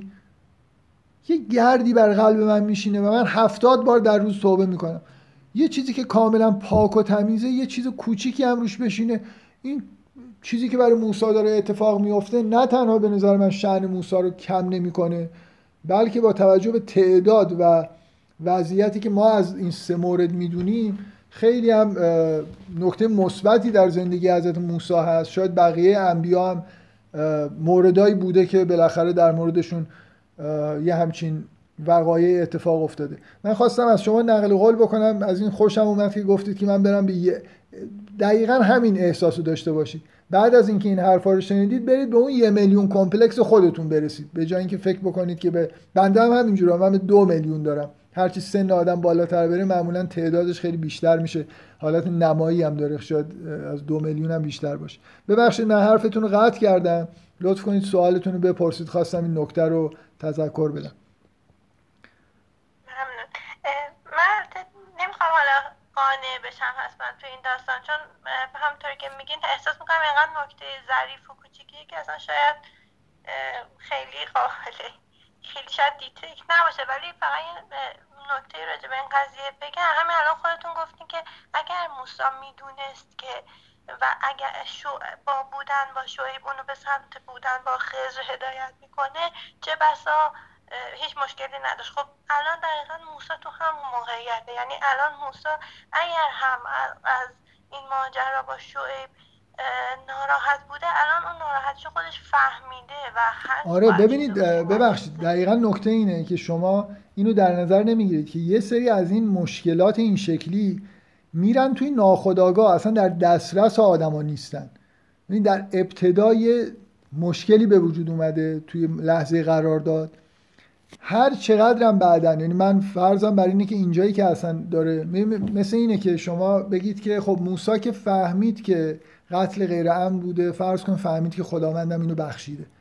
ولی اون احساس گناه و اون حالت حساسیت نسبت به قتل و این حرفا اینکه به این راحتی با, در با اصلاح خداگاه از بین نمیره. چرا خزر حرف نمی‌زنه با موسی؟ نمایش براش داره اجرا می‌کنه. برای اینکه یه چیز عمیقی رو در روح موسی باید انگار تصحیح بکنه. دقت می‌کنید؟ این نکته ای که شما دارید میگید اینه که الان اگه از موسی بپرسید از قرارداد راضی میگه صد درصد. ولی اینکه آیا این مشکلی که اونجا پیش اومد تأثیر روی روحش گذاشته که هنوز باقیه منافاتی با این نداره که الان قانع شده باشه که کار خوبی کرده اون قرارداد پذیرفته. دقت می‌کنید؟ مثل اینه که من بگم موسا اگه ازش بگی که آقا خب قتلت غیر ام بود استغفار کردی فکر فکر می‌کنی. در خداگاهت فکر می‌کنی که خداوند تو رو بخشیده یا نه؟ به تو میگه خدا غفور رحمان حتما بخشیده صد درصد. ولی آیا هیچ چیزی اثری ازش باقی نمونده؟ به نظر من صد درصد باقی مونده که این اتفاقا داره میفته و اینجا هم همینطور. باید بفهمیم که با وجود اینکه موسی قطعا ستجدنی و ان الله من الصالحین محقق شده فهمیده که شعیب از صالحینه فهمیده اصلا تحت تعلیم شعیبه اصلا فکر کنید شعیب فرستادتش سراغ خز همه اینا رو قبول بکنید. اما باز با این حال منافات با این نداره که تو اون لحظه یه کمپلکسی ایجاد شده یه موقعیت حل نشده ای در واقع اثری در قلب موسی مونده که باید پاکسازی بشه. اینا عمیقتر از این چیزایی که تو فکر ما میگذره. خب؟ خواهش می‌کنم. شما من مجدد از این یه میلیون خیلی عدد خوبی بود گفتی در مقابل سه تا. واقعا یه همچین نسبتی رو تو ذهن خودتون به همه دارم میگم و به خودم هم بیشتر از شما. یه همچین نسبت نسبت به حضرت موسی تو ذهن خودتون بیارید که حالا من گفتم میلیون ها میلیون ها گفتید. خب حالا من یه میلیون یادم مونده. اما یه میلیون به سه خوبه انشالله. خب بفرمایید. کسی دیگه ای اگه آقای رضایی بفرمایید. بله منم یه نکته به ذهنم رسید. موسی قبل از اینکه به مدین بیاد اون آیاتی که داریم تو سوره قصص اشاره می‌کنه که یه شیعیانی داشته و یه عدوی داشته آفرین. و شاید اینو به ذهن بیاره که داشته توی مصر کاری می‌کرده و بعد این قرارداد 8 تا 10 ساله آفرین. باعث میشه که بر نگرده به مصر نه اصلا ببینید ببخشید من, من این... آره. خیلی ممنون من یه چیزی که یادم رفت بگم این بود که از این شواهد غیر متنی اینکه شما به این نکته دقت بکنید. یکی همین یکی همین چیزی که آقای رضایی الان گفتن. موسی اونجا شیعیانی داره. من واقعا اینو می‌خواستم بگم که از کجا که توی همین مدت این موسی آدمیه که اگه الان بگه بله ده سال یا هشت سال برات کار می‌کنم تمومه دیگه. اگه آسمان به زمین بیاد بدون اجازه و رضایت شعیب این ده هشت سال ده سال تکون نمی‌خوره از اینجا. از کجا شاید اونجا انقلاب شد شیعیان موسی اصلا مصر رو گرفتن. ببینید الان ما می‌دونیم که موسی در این ده سال که اینجا بود هیچ احتمال بیشتر. از یه نفر اومد به موسی گفت که تو برای این قتلی که کردی تحت تعقیب این فرار کرد رفت. از کجا معلوم فردا مادر زن فرعون خود فرعون دلشون تنگ نشد؟ بگن آقا این چرا فرار کرد؟ یکی رو نفرستادن دنبالش که برگرد مصر. ما الان می‌دونیم که این اتفاق یعنی آینده موسی اینکه شغل بهتر می‌تونه پیدا کنه ممکنه راهی به بازگشت به مصر داشته باشه. اینا رو ما می‌دونیم که نشده و مصریا واقعا می‌خواستن بکشنش. حتی وقتی برگشتن به روش می آوردن که تو یه نفر کشتی. ولی آینده نامعلوم اینجوری موسی بود. ممکن بود آینده درخشانی در همون مصر دوباره داشته باشه. من ممنونم آقای رضایی که اینو یادآوری کردید. که از جمله همینطوری که ایشون میگه اصلا شیعیانی داشته یه برنامه اونجا بوده اصلا شیعیانش رو ول کرده اومده. شاید بتونه مخفیانه فکر کنه که برگرده اونجا زیرزمینی زندگی بکنه کاراش رو ادامه بده. خیلی راحت نیست پذیرفتن این مدت طولانی یعنی تمام گذشته خودش رو در دربار فرعون در مصر دوستان و همه چیز رو مثل همون اعتزالی که برای اصحاب کف پیش میاد اینجا وجود داره. من الان می‌خواستم بعد از اینکه حرفای سوال تموم شد یه نکته ای بگم که امیدوارم می‌خواد همین الان بگم اگه سوال دیگه هم بود اشکال نداره ادامه بدید ببخشید من یه سوال بپرسم. جانم بفرمایید. شما یعنی فکر کنید اینجا هم آیه بعد از اون دو تایی که خوندیم که تو سوره قصص که میگه فلم ما قضا موسی العجل و سار به اهلی فکر کنید داشت خداگاه برمیگشت خودش دوباره به مصر یعنی قبل از اینکه خداوند بفرستتش نه. آره من موافقم که نه. خب کامای رضایی منظورش بود که منتظر بوده که این عجل به سر بیاد که من من پس خوب گوش نکردم. آقای رضایی راست میگن شما منظورتون این بود که می‌خواد برگرده حتما؟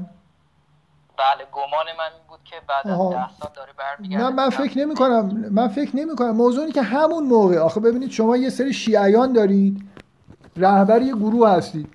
حالا یه اتفاقی افتاده فرار کردید رفتید دیگه. چیزم که نیست که موبایل و نمی‌دونم تلفن هم نیست که غیب شدید دیگه. من می‌خوام بگم یه چیزی اینجا وجود داره که همون موقع موسی رو حتی نظرش رو به مصر آقا یه نفر رو واسطه بکنه بره با فرعون صحبت کنه بگه آقا این یه جوانی بودی خطایی کرده شد بخشیدنش. من می‌خوام بگم راه به سمت مصر در همون لحظه حتی بسته نیست. اینکه در آینده هم حالا بالاخره اونجا شیعیانی داشته قبول دارم ممکنه فکرش این باشه که بعد از یه مدتی برگرده. اگه می‌خواسته انقلاب را بندازه انقلاب را بندازه. نکته اصلی از نظر من این حالا خوبی شما یه سوالی پرسیدید من این مسئله یادم افتاد که بگم. نکته اینه که راه به سمت مصر از نظر من تو اون لحظه از نظر موسی منطقا بسته نیست. ممکنه مورد عفو قرار بگیره بنابراین داره شاهزاده بودن خودش رو با یه چیزی معاوضه می‌کنه اینجا که زندگی در بیابان و این حرف هست. خب مرسی آقای جوادی برای اینکه من واقعا متوجه شاید یه بخشی از سوال نشدم. عجب یعنی ایشون که یه چیزی گفت من یاد این افتادم و دیگه بقیهش انگار گوش نکردم. ببخشید. حالا اون نکته ای که می‌خواستم بگم و بگم من تصویر اینو واقعا تو همین یکی دو روز به ذهنم رسیده. یه تصویری توی ذهنم میاد الان مثل اینکه موسی در آستانه مثل وقتی داره قرارداد قبول می‌کنه در آستانه ورود به یه چادر سیاه رنگیه که وسط یه بیابانی خاک گرفته اونجا هست یه پیرمردی هم توش زندگی می‌کنه. و موسا نمی‌دونه تو اون لحظه که این چادر به مجمع البحرین مثلا راه داره به آسمان راه داره. این زندگی یه آدمی مثل شعیب یه ظاهر خیلی حقیری داره ولی باطن بسیار بسیار متعالی داره. از در این قرارداد قبول کنه وارد بشه مثل اینکه وارد آ... یه راهی به آسمان داره میشه. می‌بینید به کجا می‌رسه. موضوع اینه که ازش مخفی شده. برای خاطر اینکه همونطوری که من خیلی وقت در مورد اینکه چرا قرآن یه جاهایی با ابهام یه چیزایی رو میگه یا دشوار میگه به وضوح بیان نمی‌کنه داستانا رو. ما باید خودمون انگار یه قدم هایی برداریم. اگه, مو... اگه شعیب به موسی یه معجزه همونجا نشون بتونه بده که مطمئنش بکنه که پیغمبره این تصمیم این اینکه این قدم رو برداره به سمت اینکه وارد این چادر خاک گرفته بشه به امید اینکه شاید اینجا به معنویت برسه خیلی در واقع فرق می‌کنه. نکته من مقایسه می‌خوام بکنم چادر شعیب و با دربار فرعون. دربار فرعون خیلی زرق و برق داره و بزرگ و خیلی ظاهر خوبی داره ولی هر چی هست همون ظاهره. وقتی میرید توش همونه که هست و دارید می‌بینید چادر شعیب هیچ چیش در واقع یه در واقع اینجوری می‌خوام بگم یه مثل یه قصر بی نهایت بزرگ و مجللیه که درش یه چادر کوچیکیه و موسی داره وارد اینجا میشه بدون اینکه بدون اون ور قصر هست. و این در واقع وضعیت جالبیه که در واقع موسی بعد از رفتن از مصر گرفتارشه مطمئنا بعد از این مدتی مطلقا فکر برگشتن به مصر و شاهزاده بودن و این حرفا هم دیگه به ذهنش نمی‌رسه. من این شاهزادگی رو که تاکید می‌کنم روش هیچ منظورم این نیست که موسی دلبستگی خاصی به شاهزاده بودن داره. فقط می‌خوام از این نکته استفاده بکنم که آدمی که به صورت شاهزاده بزرگ شده اصولا آدمی نیست که توی به اصطلاح ذهنش آینده چوپانی و نمی‌دونم کار کردن و اجرت گرفتن و تو بیابان زندگی کردن باشه و این کار رو سخت می‌کنه ولو اینکه آدم چیزی نباشه آدم رفاه زده ای به معنایی نباشه. به طور طبیعی اتفاق میافته. خب دیگه سوالی نیست انشالله. من می‌خوام یه بازی چند تا نکته بگم. مثلا خیلی چیزم. خوشحالم از این اتفاقی که افتاده. ببینید واقعا بذارید من بگم چه خوشحالی دارم.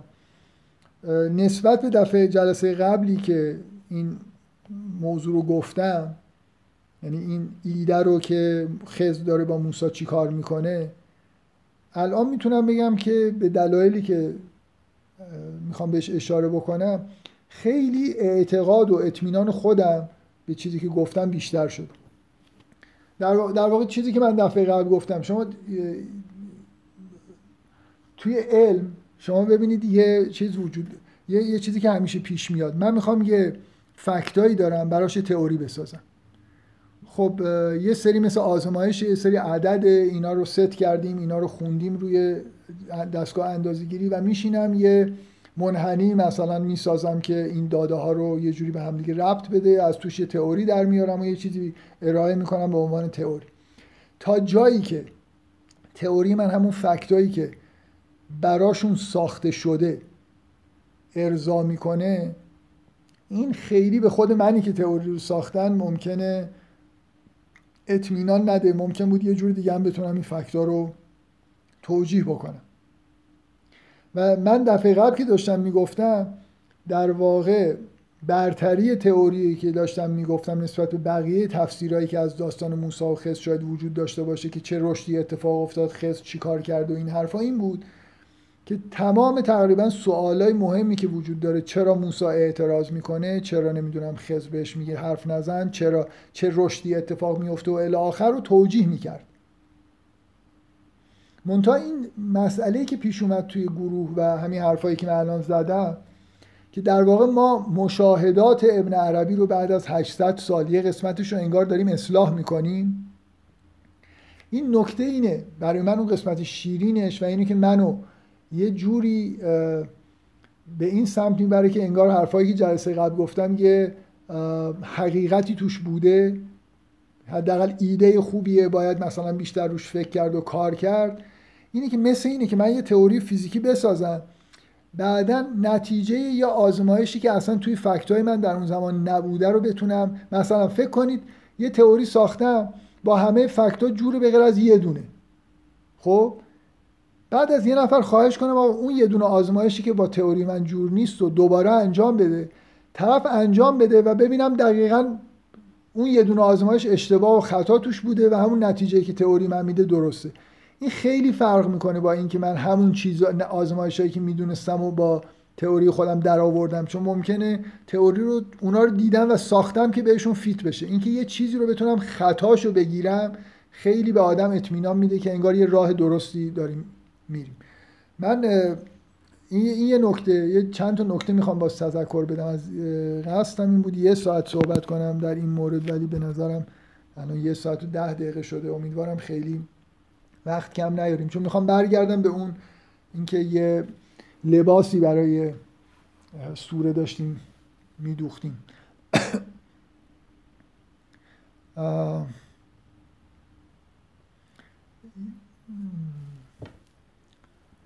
خب یه, یه چند تا نکته هست. این یکی که الان می‌خواستم بگم و کلا یادم. بذارید پس نکات دیگه ای که نوشتم و بگم. انشالله اون یکی هم که به ذهنم رسیده بود و که فکر کنم تو یاد داشتم نبود و مجدد بهتون بگم. یه, یه نکته درباره اینه که آها. من قبل من قبلا اولین باری که این به ذهنم رسید که یه همچین چیزی رو در واقع آها بذار یادم افتاد. در مورد یکی دو تا چیز خوندم که انگار یه حسی به وجود اومده توی بعضیا. به نظر من نتیجه اینی که خوب گوش نکردن جلسه رو که من از روانکاوی مثلا از دیدگاه های فروید و اینا استفاده ای کردم برای اینکه این حرفا رو این ایده رو در واقع پرورش بدم. مطلقا اینجوری نیست. شما اگه خوب گوش بدید واقعا نه من تو ذهن خودم وقتی داشتم فکر می‌کردم و ایده به ذهنم رسیده کاری به روانکاوی داشتم. همون ایده ای که تو ذهنم از خیلی خیلی وقت قبل اینکه یوسف با برادراش چیکار می‌کنه از اون ایده شروع کردم. همونجوری که گفتم به این رسیدم که احتمالا خزرم با موسی شاید همین کار رو داره می‌کنه و بعدا گزارش ابن عربی از مشاهدش که به ذهنش رسیده که این ستا پرده داستان موسی با سه موقعیت زندگی موسی تطابق داره. این رو در واقع اینو هم شنیده بودم. این تو ذهنم اومده که مثلا یه همچین چیزی رو تو ذهنم پرورش پیدا کرده.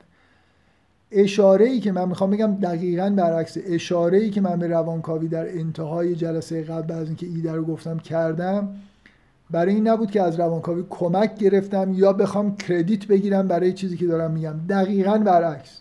من چون یه آدمی هستم که روانکاوی رو دوست دارم و فکر می‌کنم علم مهمیه. و فکر می‌کنم اکثریت آدمایی که مذهبی هستن فکر می‌کنن روانکاوی یه چیز الهادیه. مثلا فروید آدم بد و بد جنسی بود و این حرفا. من بعد از اینکه این حرفا رو زدم خواستم یه کردیتی به روانکاوی بدم که ببینید یه شباهت هایی بین اون چیزی که فروید به عنوان شیوه درمانی خودش میگه نه عینا یه شباهت هایی با این چیزی که ما توی قرآن می‌بینیم در دو مورد حداقل یوسف و برادران و موسی و خضر. این نشون میده که علاقه من بشید که شاید در روانکاوی یه حقایقی هست. من دقیقا خواستم شما رو متوجه این بکنم که روانکاوی اونجوری هم که فکر می‌کنید چیز در و داغونی نیست. بعضیا برداشتشون برعکس این بود که حالا من می‌خواستم از از روانکاوی کردیت بگیرم. من چیزایی که گفتم تا همون لحظه ای که به روانکاوی اشاره نکرده بودم به اندازه من کافی بود. یعنی از با مبانی قرآنی با چیزی که از داستان یوسف قبلا مفصل شرح داده بودم وارد این موضوع شدم و فکر می‌کنم نشانه های کافی هم سعی کردم از متن ارائه بکنم و توضیحاتی نه بر اساس روانکاوی بر اساس درک عمومی, عمومی ما از روان بشر که هممون بالاخره روان داریم و یه درکی از شیوه کار کردنش داریم براتون ارائه بکنم. آخرش در واقع برعکس بود. این یه نکته. یه نکته دیگه این که من اولین باری که این ایده به ذهنم رسید. بلافاصله به ذهنم رسید که آیا این پرده درمانی خزر به موقعیت هایی که بعد از بعثت برای موسی پیش میاد ارتباطی داشته یا نه. خب طبعا بلا فاصله به ذهنم رسید که اولی می‌تونه به عبور از دریای نیل ربط داشته باشه. بعدا چند بار به این موضوع فکر کردم. حتی فکر می‌کنم دقیقا قبل از سخنرانی صبح روز قبل سخنرانی جلسه قبل یه بار دیگه هم فکر کردم و چون چیز جالبی به ذهنم نرسید کلا صرف نظر کردم و خیلی برام جالب بود. اینا اتفاقای خوبی بوده توی این چند روز افتاده. من با چی میگن تیب خاطر دارم. یه زمانی می‌ذارم که یه جوری از این چیزها رو تثبیت بکنم. سه نفر اگه اشتباه نکنم مستقل از همدیگه همین ایده رو توی گروه مطرح کردن و بیشتر از اون که من فکر کرده بودم من پیش رفتم مثلا یه نفر قتل و به اون ماجرای این که به بنی اسرائیل میگه که خداوند مثلا گفته که توبو الا باره کن فختلو انفسکم رب دادن و حالا من یادم این سومی رو به چی یه نفر سومی رو به یه چیزی رب داده بود. من در عین حالی که خیلی خوشحالم که بالاخره این فکرای این شکلی توی ذهنتون ادامه پیدا می‌کنه. در عین حال می‌خوام بگم که حس خوبی ندارم حقیقتش و فکر می‌کنم که نه اینکه لزومی نداره خیلی جالب نیست که فکر کنیم که این سه تا موقعیت حل شدنش به سه تا داستان در آینده به ارتباط داره. فکر می‌کنم که ایده بهتر همینه که اینا موانع سیر و سلوکن. هر چیز کوچکترین تصور باطلی کوچکترین موقعیت به اصطلاح حل نشده ای که شما انگار اسماع الهی رو در یه موقعیتی ندیدید می‌تونه یه اختلالی در سیر و سلوک ایجاد بکنه. و فکر می‌کنم که این کافیه و یه جوری زیباتر هم هست. اینی که در این حالی که دارم اشاره می‌کنم و تجلیل می‌کنم که خوبه واقعا ممکنه فردا یه نفر بیاد یه پست بذاره چنان سه تا موقعیت از آینده موسا رو ربط بده به این سه تا موقعیت که ما بفهمیم واقعا ارتباطایی حس کنیم وجود داشته. ولی فعلا من خیلی حسشون ندارم. نه چیز قانع کننده ای به ذهنم می‌رسه نه اینکه فکر می‌کنم جالبه اگه اینطوری شده باشه. یه بحثایی هم درباره اینکه در زمان حضورش در مدین اتفاق افتاده یا بعدا مثلا در زمان من باز اینم واقعا قابل چیزه به چی میگن؟ قابل تجلیله که شما اگه از من میپرسیدی که به من می‌گفتی که مطمئن باش توی مدین اتفاق نیفتاده کجا ممکنه اتفاق افتاده باشه؟ من قطعا می‌گفتم در زمان جای دیگر سرگردانی در بیابانه. که ممکنه موسای فراغتی داشته باشه شاید به احتمال بسیار کم که بتونه یه خورده قومش رو تو همینجور که دارن تو بیابون میگردن. تا به اون مرحله نرسیدن که می‌بینید چند روزم نمی‌تونه قوم خودش رو بذاره و بره. ولی من نمی‌خوام روی این بحث بکنم. همچنان حسم اینه که به دلایل به دلایل خارج از متن من حسم اینه که رشد خواهی و این شور و هیجان سلوک و اینا در دوران جوانی باید باشه. قبل از بعثت باید باشه. آدمی که دیگه مبعوث شد. اصلا موسی به خدا این کسر شعن موسی که شما فکر بکنید بعد از کلیم الله شدن و بعد از اون اتفاقاتی که افتاده این حالا بیاد پیش یه نفر بگه نمی‌دونم مشکلات دوران شیرخارگی منو حل بکن. این من فکر می‌کنم یه عده علت این که از مفسرین گفتن که این موسا نیست برای خاطر اینکه نمی‌تونن قبول بکنن که بعد از بعثت اتفاق افتاده. منم نمی‌تونم قبول بکنم. من موسای بعد از موسای بعد از اینکه نزدیک مثلا انگار انسان کامل شده و کلیم الله شده یکی از بزرگترین انبیا تاریخ بشر اینو من چجوری بگم که اومده اینجا که جلوش این کارا رو بکنن؟ می‌دونید خیلی باید جوانتر باشه. من حسم اینه و حالا شواهد متنی هم. آیا بحث های خوبی هم درباره تطبیق این ماجرا با شرح حالی که خداوند به موسی در مورد زندگی خودش میده اینکه نجیناه من الغم کجا بود و اینا توی گروه شد بذارید دیگه اینقدر طول کشیده که من خود نگرانم که به بحث های امروز نرسیم. من اجازه بدید اینو اگه لازم شد حالا دیدم که ابهامی وجود داره تو جلسه بعد مطرح بکنم. اگه دیگه جلسات داره تموم میشه دیگه. ماه رمزون تموم میشه. فکر می‌کنم جلساتم به, به طور طبیعی توی من حسم هفت جلسه بود حالا شاید بشه هشت جلسه. می‌دونید که من از ناتمام گذاشتن بحث درباره سورم استقبال می‌کنم. کلا سال گذشتم بقره قرار بود هشت جلسه باشه. هفت جلسه شد. یه جلسه شو در واقع میشه گفت من نگفتم. و حس خوبی دارم دیگه. همیشه فکر کنید که یه جلسه ای بوده که انجام نشده. بذارید من در تاکید اون نکته ای که اول جلسه گفتم که مخصوصا وقتی درباره قرآن دارم بحث می‌کنم ترس اینو دارم که آدما حرفای درست و نادرست منو خیلی تحلیل نکنن و بپذیرن و این برای آدم یه وزر و وبالی بشه. یادآوری بکنم اگه اشتباه نکنم تو جلساتی که درباره مسیحیت بود یه ایده ای گفتم. گفتم دوست دارم اگه یه روز یه کتابی نوشتم تو مقدمش بنویسم که مثلا خواننده عزیز. من تو این کتاب سه تا گزاره غلط عمدی گذاشتم و نمیگم کجاست. که مردم که دارن می‌خونن همه گزاره ها رو با شک و تردید که آیا این گزاره که از اون گزاره های غلطی که عمدن گذاشته هست اینجوری بخونن. و الان هم این ناتمام گذاشتن سوره هم در ادامه همون ایده است. مثلا به یه جایی برسیم بگیم خب دیگه وقت تموم شد یه چیزایی مونده بود که شما ادامه بدید دیگه. بالاخره من دوست ندارم که پرونده یه سوره وقتی که حرفای من تموم میشه تو ذهن شما خدای نکرده بسته بشه. دوست دارم که اصلا تازه پرونده باز بشه و الان هم این همه می‌بینید من خوشحالم توی این حرفایی که من جلسه قبل گفتم که مثلا یه ایده اوریجینالی دادم که من ایده اوریجینال که میدم احساس می‌کنم دارم جرم مرتکب میشم به معنایی و امیدوارم بفهمید منظورم چیه. الانم خوشحالی اینه که شریک جرم پیدا کردم. شما هم بعضیاتون در این جرم بالاخره شریکی دیگه اون دنیا بنده رو بگیرن بگن این چه مزخرفی بود گفتید میگه اینا 200 نفر هم مثلا تو اون گروه بودن اینا هم همه همه حرفا رو زدن. دامن شما رو هم بالاخره این ماجرا بگیره. خب بیاید بریم سراغ کار اصلی که داشتیم می‌کردیم.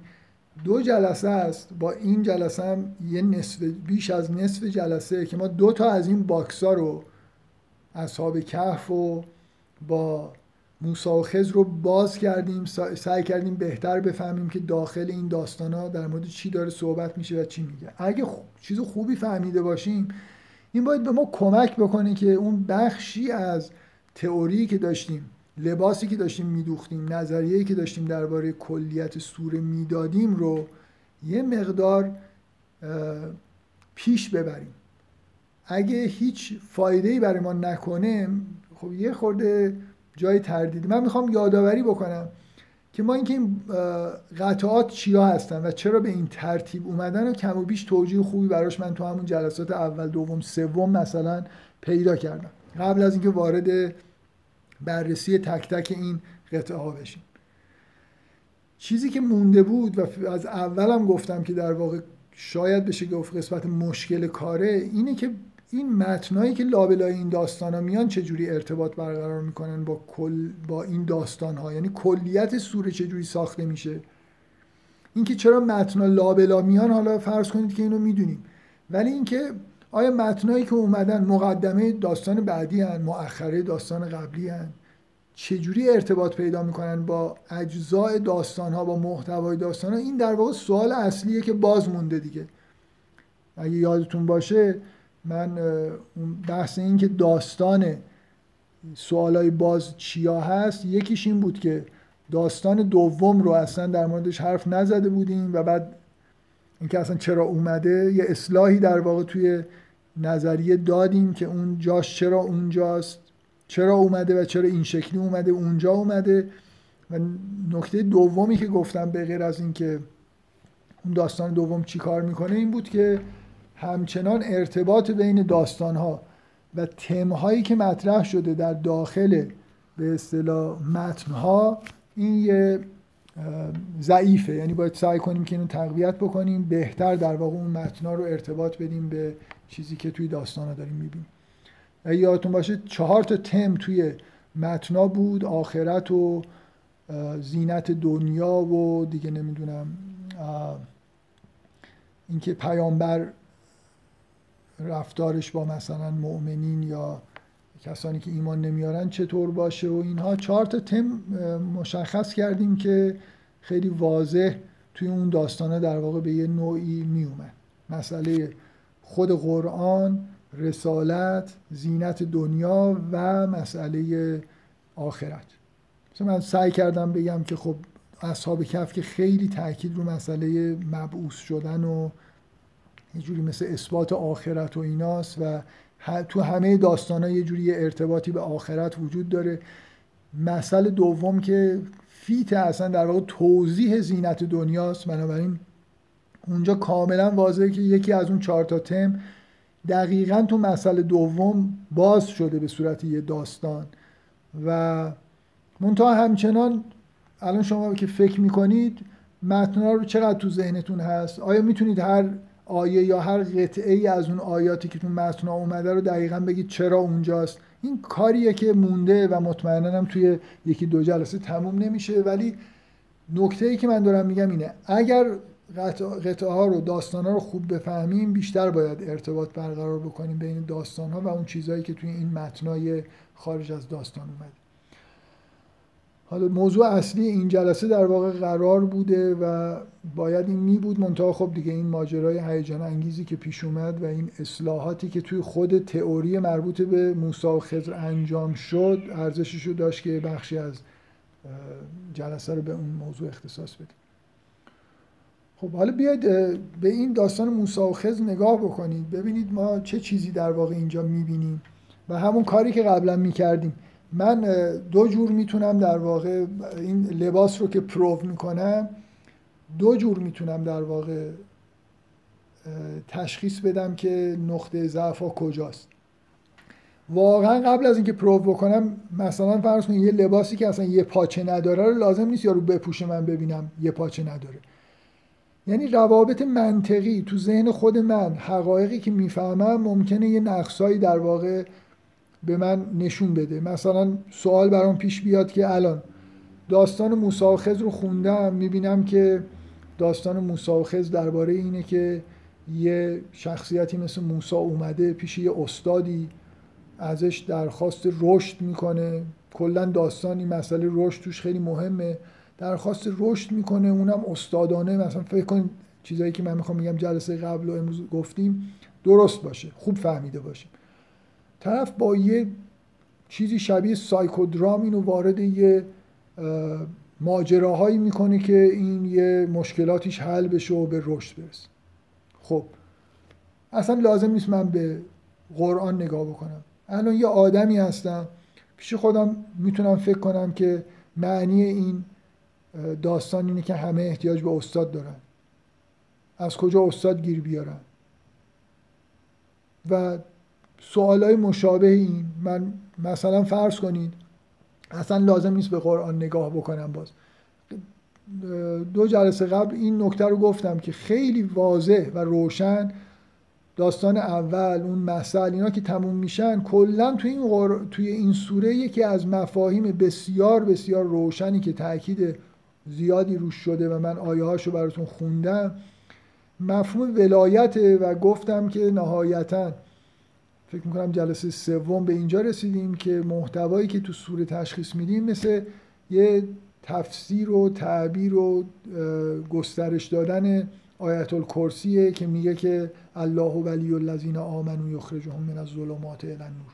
خب اصحاب کف به ولایت الهی رسیدن اون یارو که توی باغ بود به ولایت ابلیس و شیطان رسید که توش به خود قرآن بهش اشاره می‌کنه.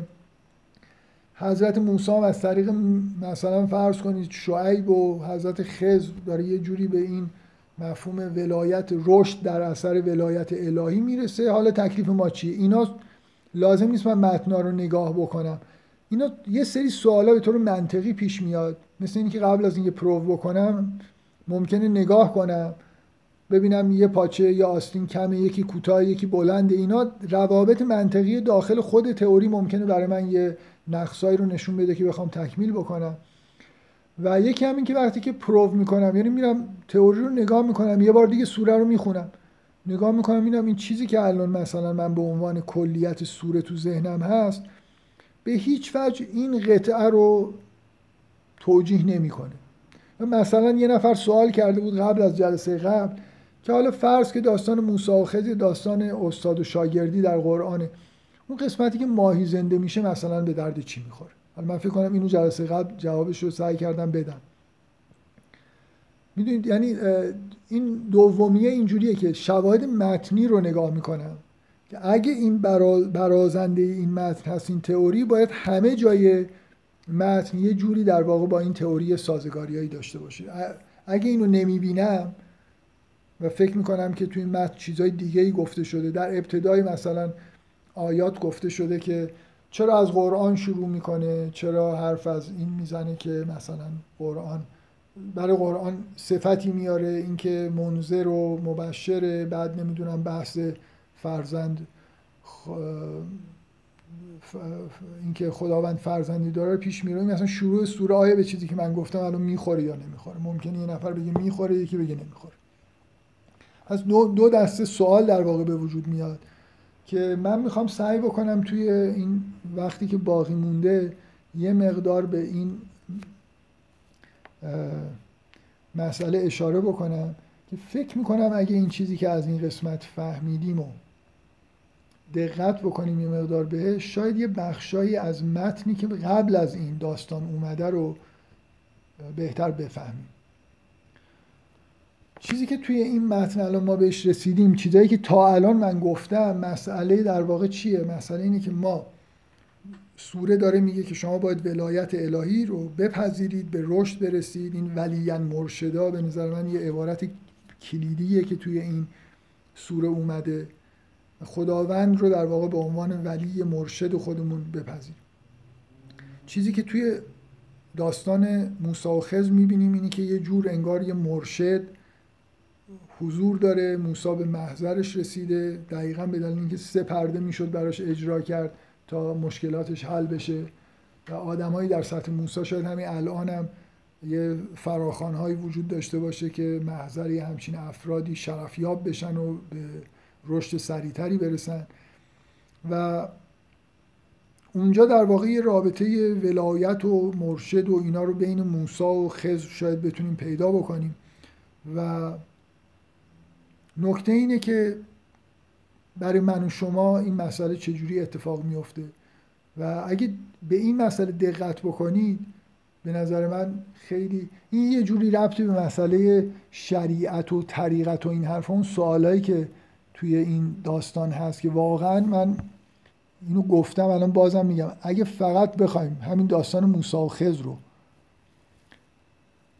ادامه بدیم یعنی سوالای مختلفی که اطرافش هست در طول تاریخ مسئله شر مسئله شریعت مسئله خیلی چیزا جزئیاتی از ادامه بدیم خودش چندین و چند جلسه طول می‌کشه شاید بحثا خیلی هم بحثای عمیقی باشه و قرار نیست توی این جلسات ما همچین کاری بکنیم. قراره که همون کلیت سوره رو سعی بکنیم که درک بکنیم. این نکته که من می‌خوام اشاره بکنم اینه که فراموش نکنید که کل ماجرای اومدن انبیا که معنی اومدن انبیا اینه که از پشت همین پرده ای که دارید می‌بینید این خبرات توش هست. این آدما این تلاش ها رو دارن می‌کنن میدون برای اینکه به رشد برسن زندگی خودشون رو گذاشتن مسافرت میرن. این داستان موسی و جدای از محتوای داستانیش یه چیزی که توش هست جنب و جوشه. نمی‌دونم اینو وقتی می‌خونید احساس می‌کنید یا نه. از اول چون سفره و به طور مداوم توش افعال این که میرم و گذشتم و برمیگردم و با همدیگه رفتن و اینور رفتن و این شور غیر از اون مثلا جمله ابتدایی موسا که می‌بینید که یه حالت جنون آمیزی میگه که من تا آخر عمرم هم شده مثلا نمیرم تا اینو پیدا بکنم. همش در حال رفتنن اینجا وایستادن برمیگردن دوباره میرن اینو پی... این جنب جوش همون حسیه که در لاقل میانه راه وقتی آدما شیفته این مسیر کمال میشن در این مسیر قرار می‌گیرن اون رو در واقع تو ذهن ما القا می‌کنه. و چیزی که من می‌خوام بگم اینه که کل ما این در واقع این چیزی که ما از این پشت پرده از این صحنه هایی که از روابط اولیا داریم با هم دیگه می‌بینیم انبیا و مرسلین کسانی نیستن به غیر از همین آدمای رشد یافته که بعضیاشون مأموریت می‌گیرن که از پشت پرده بیان جلو و مردم رو حرفایی بهشون بزنن هدایت بکنن و با خودشون سعی بکنن که بالا ببرن و به رشد برسونن.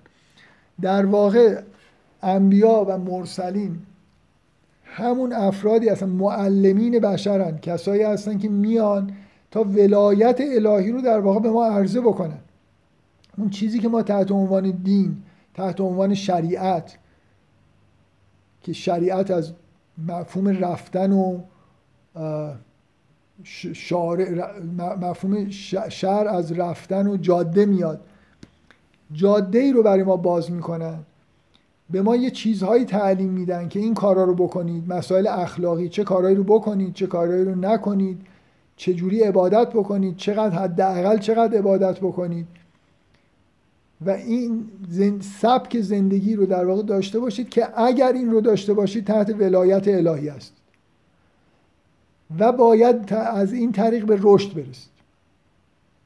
بنابراین کل در واقع به نوعی من می‌خوام بگم که کل این چیزی که شما توی داستانهای سوره کهف می‌بینید اینه که مبنای این که ما چجوری در واقع حرف از ولایت و رشد و راهنمایی ماست به اینکه اصل دین برای این انبیا برای همین اومدن و ما در واقع باید از طریق ادیان از طریق شریعت هایی که اومده خودمون رو وصل بکنیم به ولایت الهی طوری زندگی بکنیم که تحت ولایت شیطان نباشیم تحت ولایت خدا باشیم. اون کارهایی که شیطانی هست به ما آموزش داده شده کارهای الهی یاد داده شده و در, در واقع نتیجه همون خزری که شما می‌بینید که موسی رو داره تعلیم و تربیت میده به نوعی در واقع انبیا در جلوی پرده اون کار رو در واقع دارن برای ما انجام میدن با امر و نهیایی که می‌کنن با شریعتی که میارن با حکمتی که حالا به اصطلاحی که من قبلا در موردش صحبت کردم به ما یاد میدن که چه کار بکنیم و چه کار نکنیم. منتها نکته ای که به نظر من اینجا مهمه اینه که شما وقتی که داستان موسی و خز رو دارید می‌خونید داستان موسی و خز به شما داره میگه که یه چیزی ورای این شریعت وجود داره. مثل اینکه یه،, یه،, یه جور تعلیم و تربیتی وجود داره که این تعلیم و تربیت در امر و نهی های عمومی که به همه مردم شده نیست. من اصلا مسئله تخلف از شریعت و قوانین اخلاقی اینا رو نمی‌خوام الان در موردش صحبت بکنم. می‌خوام بگم کاری که خضر با موسی می‌کنه امر و نهی نیست. توی لول عمیقتری در واقع تعلیم و تربیت رو داره انجام میده. درام داره ایجاد می‌کنه برای موسی. موسی رو در یه ماجرایی درگیر می‌کنه و درگیری موسی تو این ماجرایی که خضر براش ساخته باعث میشه که رشد بکنه. من رابطم با انبیا رابطه امر و نهی و اینا اگه باشه مثل اینکه به یه بخشی از رشد و ابزارهای رشد دسترسی ندارم. این نکته ایه که من می‌خوام بگم شما وقتی داستان موسی و خضر رو می‌خونید به یه چیز دیگه ای در مورد اینکه چگونه ممکنه یه نفر باعث رشد یه کسی دیگه ای بشه می‌رسید که خارج از اینه که چی کار بکن و چی کار نکن. و می‌بینید که اصلا نمایشام خارج از شریعت و به نوعی شاید بشه گفت قوانین اخلاقی مرسوم اتفاق میفته من هی دلم می‌خواد این پرانتز رو باز کنم چون چند بار در مورد اینکه این قتل این بچه اخلاقی بوده یا غیر اخلاقی بوده و این حرفا سوال شده. بذارید من بحث و قطع نکنم ولی اگه شد آخرش برگردم به این. حالا می‌خوام, می‌خوام چه نکته ای بگم؟ می‌خوام بگم که فراموش نکنید که از یه جایی انبیایی اومدن که به غیر از شریعت با خودشون کتاب آوردن. من تاکیدم روی کتاب قرآنه که کتاب آخره. و اگر دقت بکنید قبل از اینکه شما وارد داستان موسی و خضر بشید اشاره میشه به قرآن. و نکته قرآن اینه که قرآن پر از درامه. قرآن شما رو در موقعیت های قرار میده. موقعیت های اگه با ایمان قرآن رو بخونید در صحنه های حاضر میشید که شبیه درام هاییه که خضر برای موسی داره تولید می‌کنه. یعنی آموزشی که ما توسط دین اسلام داریم می‌بینیم یا توسط تورات داریم می‌بینیم مخصوصا در قرآن که داستانهای فراوانی با دقت کنار همدیگه چیده شدن که اینا پر از موقعیت هایی هستن که برای ما می‌تونن مواجهه با این موقعیت ها می‌تونه آموزنده باشه به این معنایی که شرکت در یه درام می‌تونه آموزنده باشه. قرآن داست کتاب توضیح المسائل و شریعت نیست. قرآن در درجه اول دا... کتابیه که ما رو در موقعیت قرار میده به اضافه این که پشت پرده شریعت رو در واقع به ما یاد میده که چرا باید چه کارهایی رو بکنیم تا اینکه بخواد ظواهر شریعت رو بهمون یاد بده. ظواهر شریعت رو ما از سنت می‌گیریم. یه چیز عمیقتری رو حکمت رو در واقع در قرآن می‌بینیم و خود کتاب شامل درام هست و این درام ها همون کاری رو با ما می‌تونن بکنن که در واقع خز با موسا داره می‌کنه و فلسفه این که اینقدر داستان در قرآن هست اینقدر موقعیت خلق میشه اینقدر شما به چالش کشیده میشید با مطالعه قرآن اینه که اینا یه چیزای تنظیم شده ایه که شما رو در واقع رشد میده بدون اینکه بفهمید که چه چیزی بهتون گفته شد.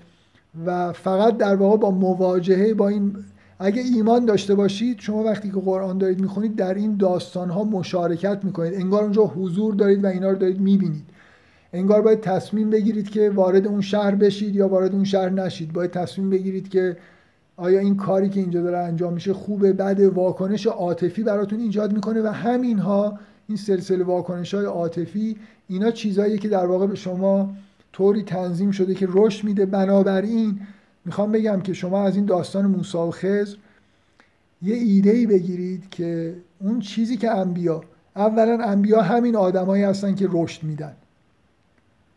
کاری که انجام میدن اینکه از ولایت الهی رو برای ما میارن. که ما زندگی خودمون رو بر اساس ولایت الهی میچینیم. که روزمره چیکار بکنیم چیکار نکنیم اخلاق و شر رو در واقع یه جوری به ما آموزش میدن. و قرار البته خیلی عمیق آموزش بدن. فقط در حد توضیح المسائل نباشه که جزئیات کارها رو اینکه چرا این کارها انجام داره میشه رو هم جزء آموزششون بوده و هست و در قرآن روی این در واقع خیلی تاکیده که ما درک بکنیم شریعت رو. نکته دوم اینه که همونطوری که موسی و خضر می‌بینید که در یه با تولید درام مثل اینکه یه چیزهای عمیقی در ناخودآگاه موسی رو داره خضر اصلاح می‌کنه کتاب نازل شدن کتاب مخصوصا کتاب قرآن که پر از قصه است پر از داستان ها و موقعیت هاست من دلم نمی‌خواد کلمه فقط چون فقط در داستان ها نیست. جاهای غیر داستانی هم ممکنه موقعیت هایی باشه که شما در شما با مسئله زنان پیغمبر مواجه با زندگی پیغمبر جنگای پیغمبر اگه اینا هم داستان در نظر بگیرید حتی خارج از این روایت های تاریخی جاهایی هست که یه جوری در واقع تاثیرهای کتاب روی شما می‌ذاره که خارج از اون امر و نهی های معمولیه. می‌خوام نظر شما رو جلب بکنم به اینکه قبل از اینکه وارد داستان موسی و خضر بشیم این آیه در واقع هست که میگه ولقد صرفنا فی هذا القرآن للناس من کل مثل. به راستی در این قرآن برای مردم از هر گونه مثلی آوردیم مثل اینکه هر موقعیتی درام های مختلف ایجاد کردیم و کان کان الانسان و اکثر شیء و ما هم مثل حضرت موسی وقتی که با این موقعیت ها مواجه میشیم اهل جدل هستیم. آدمایی که ایمان نمیارن که اصلا به کل دارن جدل می‌کنن. ما هم در درونمون با داستان ها وارد جدل میشیم. تا یه حدی ممکنه قابل تحمل باشه همونطوری که جدل موسا با خزر قابل تحمل. تاکید من روی اینه که از این آیه 54 تا شروع سوره یه قطعه ایه که در واقع به ما همینو داره میگه. مثل اینکه داره به ما میگه که انبیا اومدن کتاب آوردن انبیا اومدن شریعت آوردن انبیا اومدن مردم رو به ولایت الهی دعوت کردن و مردم نپذیرفتن و سقوط کردن و نهایتا کارشون به هلاکت و نابودی رسیده که الان من نمی‌خوام همه آیه ها رو بخونم. آخرش همون آیه که گفتم که و تلک القرا اهلکناهم لما ظلموا و جعلنا لمهلکهم موعدا. شاید بشه گفت که این قطعه که بسیار مربوط به در واقع می‌خوام بگم الان نتیجه لاقل یه نتیجه بحثایی که تو این جلسات کردیم اینه که از اینجایی که حداقل از اینجایی که میگه و از قلنا للملائکه اسجدوا آدم و میگه که ولایت شیطان و ذریه‌شو نپذیرید. و بعد می‌رسه به اینجایی که میگه که ولقد صرفنا فی هذا القرآن للناس من کل مثل دیگه از اینجا به بعد کلا مسئله reaction و جدل و نپذیرفتن و تکذیب مردم در مقابل رسالت مرسلین مرسلینه که اینا در واقع همون اولیایی هستن که هدایت و رشد و ولایت الهی رو برای ما میارن و اینا این عکس ها یعنی اینا آدمایی هستن که ولایت ابلیس و ذریه ابلیس رو پذیرفتن نه ولایت الهی سقوط می‌کنن نابود میشن و آخرت هم به جهنم میرن. این قطعه با داستان موسی و خضر به شدت در واقع با هم دیگه با کل سوره و با داستان موسی و خضر یه مناسبتی داره که چسبیده به داستان موسی و خضر. این صحنه ها رو می‌بینید که مردم تکذیب می‌کنن و نهایتا به هلاکت می‌رسن و بعد داستان موسی و خضر شروع میشه که من مجدد تاکید می‌کنم که هر وقت دارید می‌خونید اینجا لذت خوندن این سوره رو ببرید که از این صحنه های تکذیب و در واقع نپذیرفتن ولایت الهی یک دفعه به این صحنه هیجان انگیزی که موسی این جمله فوق العاده خودشون میگه که لا ابره حتی ابلغ مجمع البحرین او امزی حقوبا اینو در واقع بشنوید. این هیجان رشد خواهی که توی این داستان موسی و خضر هست اصلا این دینامیکی که توی این داستان موسی و خضر هست تکان دهنده است. دینامیک منظورم راه رفتن و حرکات اینا نیست. حرف زدن این چالشی که وجود داره اون میگه نگو این میگه این میگه فراموش کردم. یه بار دیگه بهم فرصت بده. این حالت چلنجی که وجود داره توی این داستان فوقالعاده جالبه که شرایط مثل روانی رشد و اینا رو در واقع یه جوری داره برای ما ارائه می‌کنه. من می‌خوام بقیه بحث رو بذارم برای جلسه آینده ولی یه بحث درباره اون مسئله کشتن اون کودک هست که انگار یه ده همچنان میگن که مشکل دارن و یکم این که می‌تونیم این آخر جلسه سوالایی مطرح بشه که اگه می‌خواید اولویت رو بدیم به سوالا اگه نه در مورد همون مسئله پرده دوم نمایش صحبت کنیم. صحبت زیادی نمی‌خوام بکنم البته. کسی سوالی داره؟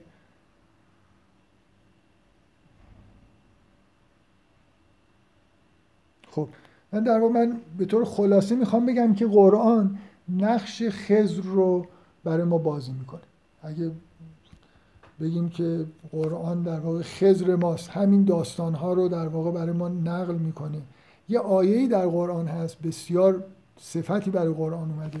میگه که شفا لما فی در مورد قرآن این صفت رو یه چیزهایی در در سینه های ما هست جراحت هایی هست که قرآن اینا رو شفا میده. شفای قرآنی نیست که به شما یه امر و نهی بکنه برید انجام بدید. همین که می‌خونید شفا پیدا می‌کنید و به نظر من همونطوری که موسی نمی‌فهمه که خضر باش چی کار کرده شاید سالها بعد بفهمه یا روزهای بعد بفهمه در اون لحظه متوجه نشده شما رو به خدایی می‌خوره به اینکه این کلیم الله باشه. کاملا من داستانی می‌خونم متوجه این هستم اصلا نمی‌فهمه خضر باش داره بابا موسی 50 ساله بره خضر رو ببینه خضر رو باید مداوا بکنه. یا لاقل اون اگه کاری بکنه می‌فهمه اون داره چی کار می‌کنه. این یه خورده مقدماتی تر از این حرفاست وضع موسی تو این داستان. برای همینه که بعضی از مفسرین گفتن که این موسی پیغمبر نمی‌تونه باشه. به نظر من نمی‌دونم والا. این شاهد به اندازه کافی اینجا اینکه یه خورده جوانتر اول راه تازه شروع کرده این هیجانات و اینایی که می‌بینید بیشتر به اول راه می‌خوره. حالا بگذاریم من هی میگم مهم نیست ولی انگار برای خودم یه جور چیزه. حس خوبی ندارم که اینو به موسی پیامبر در 50 60 سالگی همچین داستانی رو نسبت بدم. تنها هم نیستم تو این حس منفی که اینو به اونجا نسبت بدم. بگذاریم. این شفاء لماس فستودور برای شما اتفاق میفته وقتی قرآن رو می‌خونید حالتون بهتر میشه بدون اینکه بفهمید کجا این اتفاق افتاده. همین داستان ها شخصیت هایی که ساخته شده موقعیت هایی که توش قرار می‌گیرن یه چیزهایی رو در درون ما اصلاح می‌کنه. بنابراین ولایت الهی وقتی شما ایمان میارید مثلا به پیامبر اسلام و کتاب قرآن ولایت الهی فقط شامل شریعت و امر و نهی نیست. شامل این کتاب و جنبه دراماتیک این کتاب هم میشه که شفا بخش بریم سراغ اون بچه. من برای من خیلی چیزه خیلی به اصطلاح پذیرشش انگار ساده است برای بعضی خورده سخته. من, من حرفم اینه که شما اینجوری نگاه بکنید. اول بیاید خیلی اصلا خیلی معنویش نکنیم. بیایم خیلی به اصطلاح مثل یه بحثی در فلسفه اخلاق بهش نگاه کنیم. اینجا مسئله علمه. مسئله اینه که یه نفر یه چیزی بدونه که شما نمی‌دونید. اگه یه نفر یه چیزی بدونی که شما نمی‌دونید یه چی کارهایی برای اون مجازه برای شما مجاز نیست. برای اینکه وقتی اون یه چیزایی می‌دونه شما اون چیزها رو نمی‌دونید صورت مسئله های اون با صورت مسئله های شما فرق می‌کنه. ما بر اساس اطلاعاتی که داریم برامون صورت مسئله مطرح میشه. من سوالم از هر کسی که مشکل داره با این مسئله اینه. یه, تم... یه مسئله در نظر بگیرید. فکر کنید که یه تروریستی که می‌خواد بره عملیات انتحاری انجام بده.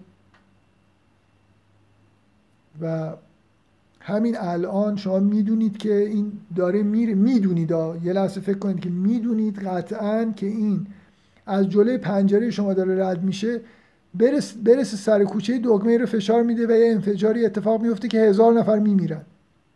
شما تنها کسی هستید که تو دنیا اینو می‌دونید. و فقط همین الان که از جلوی پنجره شما داره رد میشه ممکنه بتونید مثلا اینو با تیر بزنید. به غیر نفس. بکشیدش. این غیر اخلاقی به نظر شما؟ فرض کنید من دارم حرفم اینه که می‌دونید. یه چیزی از پشت پرده می‌دونید که دیگران نمی‌دونن. اگه بزنید این بیچاره رو بکشید این فقط یه موبایل دستشه. موبایل می‌دونید دیگه این عملیات های انتحاری البته به این نمیگن به این عملیات تروریستی میگن. چون طرف بمب جایی می‌ذاره یه چاشنیشو وصل می‌کنه مثلا به موبایلی هر وقت به اون موبایل زنگ بزنه اون منفجر میشه. خب این چیزی که در واقع من می‌دونم اینه که این تا چند ثانیه دیگه هزاران نفر رو خواهد کشت که آدمای بیگناهی هستن. خودش آدم می‌دونم که آدم گناهکار و شقیه و داره این کارو می‌کنه. خب به جهنم که مردم دیگه نمی‌دونن. اصلا بیان منو بگیرن اعدامم بکنن. اشکال نداره. من این جلو این آدم رو باید بگیرم. به دلیل اینکه چیزی می‌دونم واقعا می‌دونم حدس نمی‌زنم. می‌دونم. می‌دونم و این اصلا لازم نیست که از خداوند اختیارات خاص و تام و اینا هم گرفته باشم. این یه چیز خیلی ساده است که نشون میده که اگر من چیزهایی بدونم که دیگران نمی‌دونن ممکنه یه قتلی که برای اونا حرامه برای من واجب بشه. در واقع ما اینجا تو این داستان اولا با یه انسانی روبرو هستیم که از روز اول که میبینیمش به ما اطلاع داده میشه که این عبد صالح به ما اطلاع داده میشه که این علم لدنی از جانب خداوند داره یه چیزایی می‌دونه که دیگران نمی‌دونن. پشت پرده رو می‌بینه. همونطوری که وقتی موسا رو می‌بینه لازم نیست موسا بهش کودکی و نمی‌دونم جوانی خودش رو تعریف بکنه و مطمئنا نکرده. خضر با دیدن موسی می‌دونه که این در, در براش چی گذشته و درونش چیه و چجوری می‌تونه اینو معالجه بکنه. یه همچین آدمی یه جوانی رو دیده که فکر کنید مثل همون آدمیه که عملیات انتحاری داره انجام می‌دونه که این چند روز دیگه پدر مادرش منفجر می‌کنه. پدر مادرش آدمای خوبی یعنی خودش آدم شقیه. به نفع این آدمه که همین الان زندگیش کات بشه و به نفع پدر مادرشه اونا فرصت بکنن یه بچه دیگه بیارن. اینو بذارید کنار این که از آیات اینجوری برمیاد که اصلا جناب عبد صالح مجوز الهی برای این کار داره. شما هیچ وقت مگه همه این آدمایی که تو دنیا هستن جوان و پیر و کودک و کسایی که در سوانه کشته میشن یا در اثر بیمار مگه همه رو خدا نمی‌کشه؟ خب این هم یه عبد خداییه که عینا کاری که خداوند می‌خواد و داره اجرا می‌کنه. حالا نه با میکروب یا با استفاده از نمی‌دونم سانحه طبیعی این به این شکلی که خودش در واقع ما نمی‌دونیم چجوری این کار داره انجام میده. این مثل یه آدمیه که می‌دونه مجوز مرگ این جوان در همین لحظه صادر شده و این کار رو داره انجام میده. از توضیحاتش هم که نمی‌دونم یه خورده حالت علم ناقص توش وجود داره اصلا به این نتیجه نرسید که این الان اینجا مثلا فرض کن تردیدهایی وجود داره. حالا همینجوری مثلا کشتیمش ببینیم چی میشه. اصلا اینطوری نیست. همینطوری از همون آیات هم به همین نتیجه برسید که اینجا یه معاوضه الهی وجود داره برای اون پدر و مادر.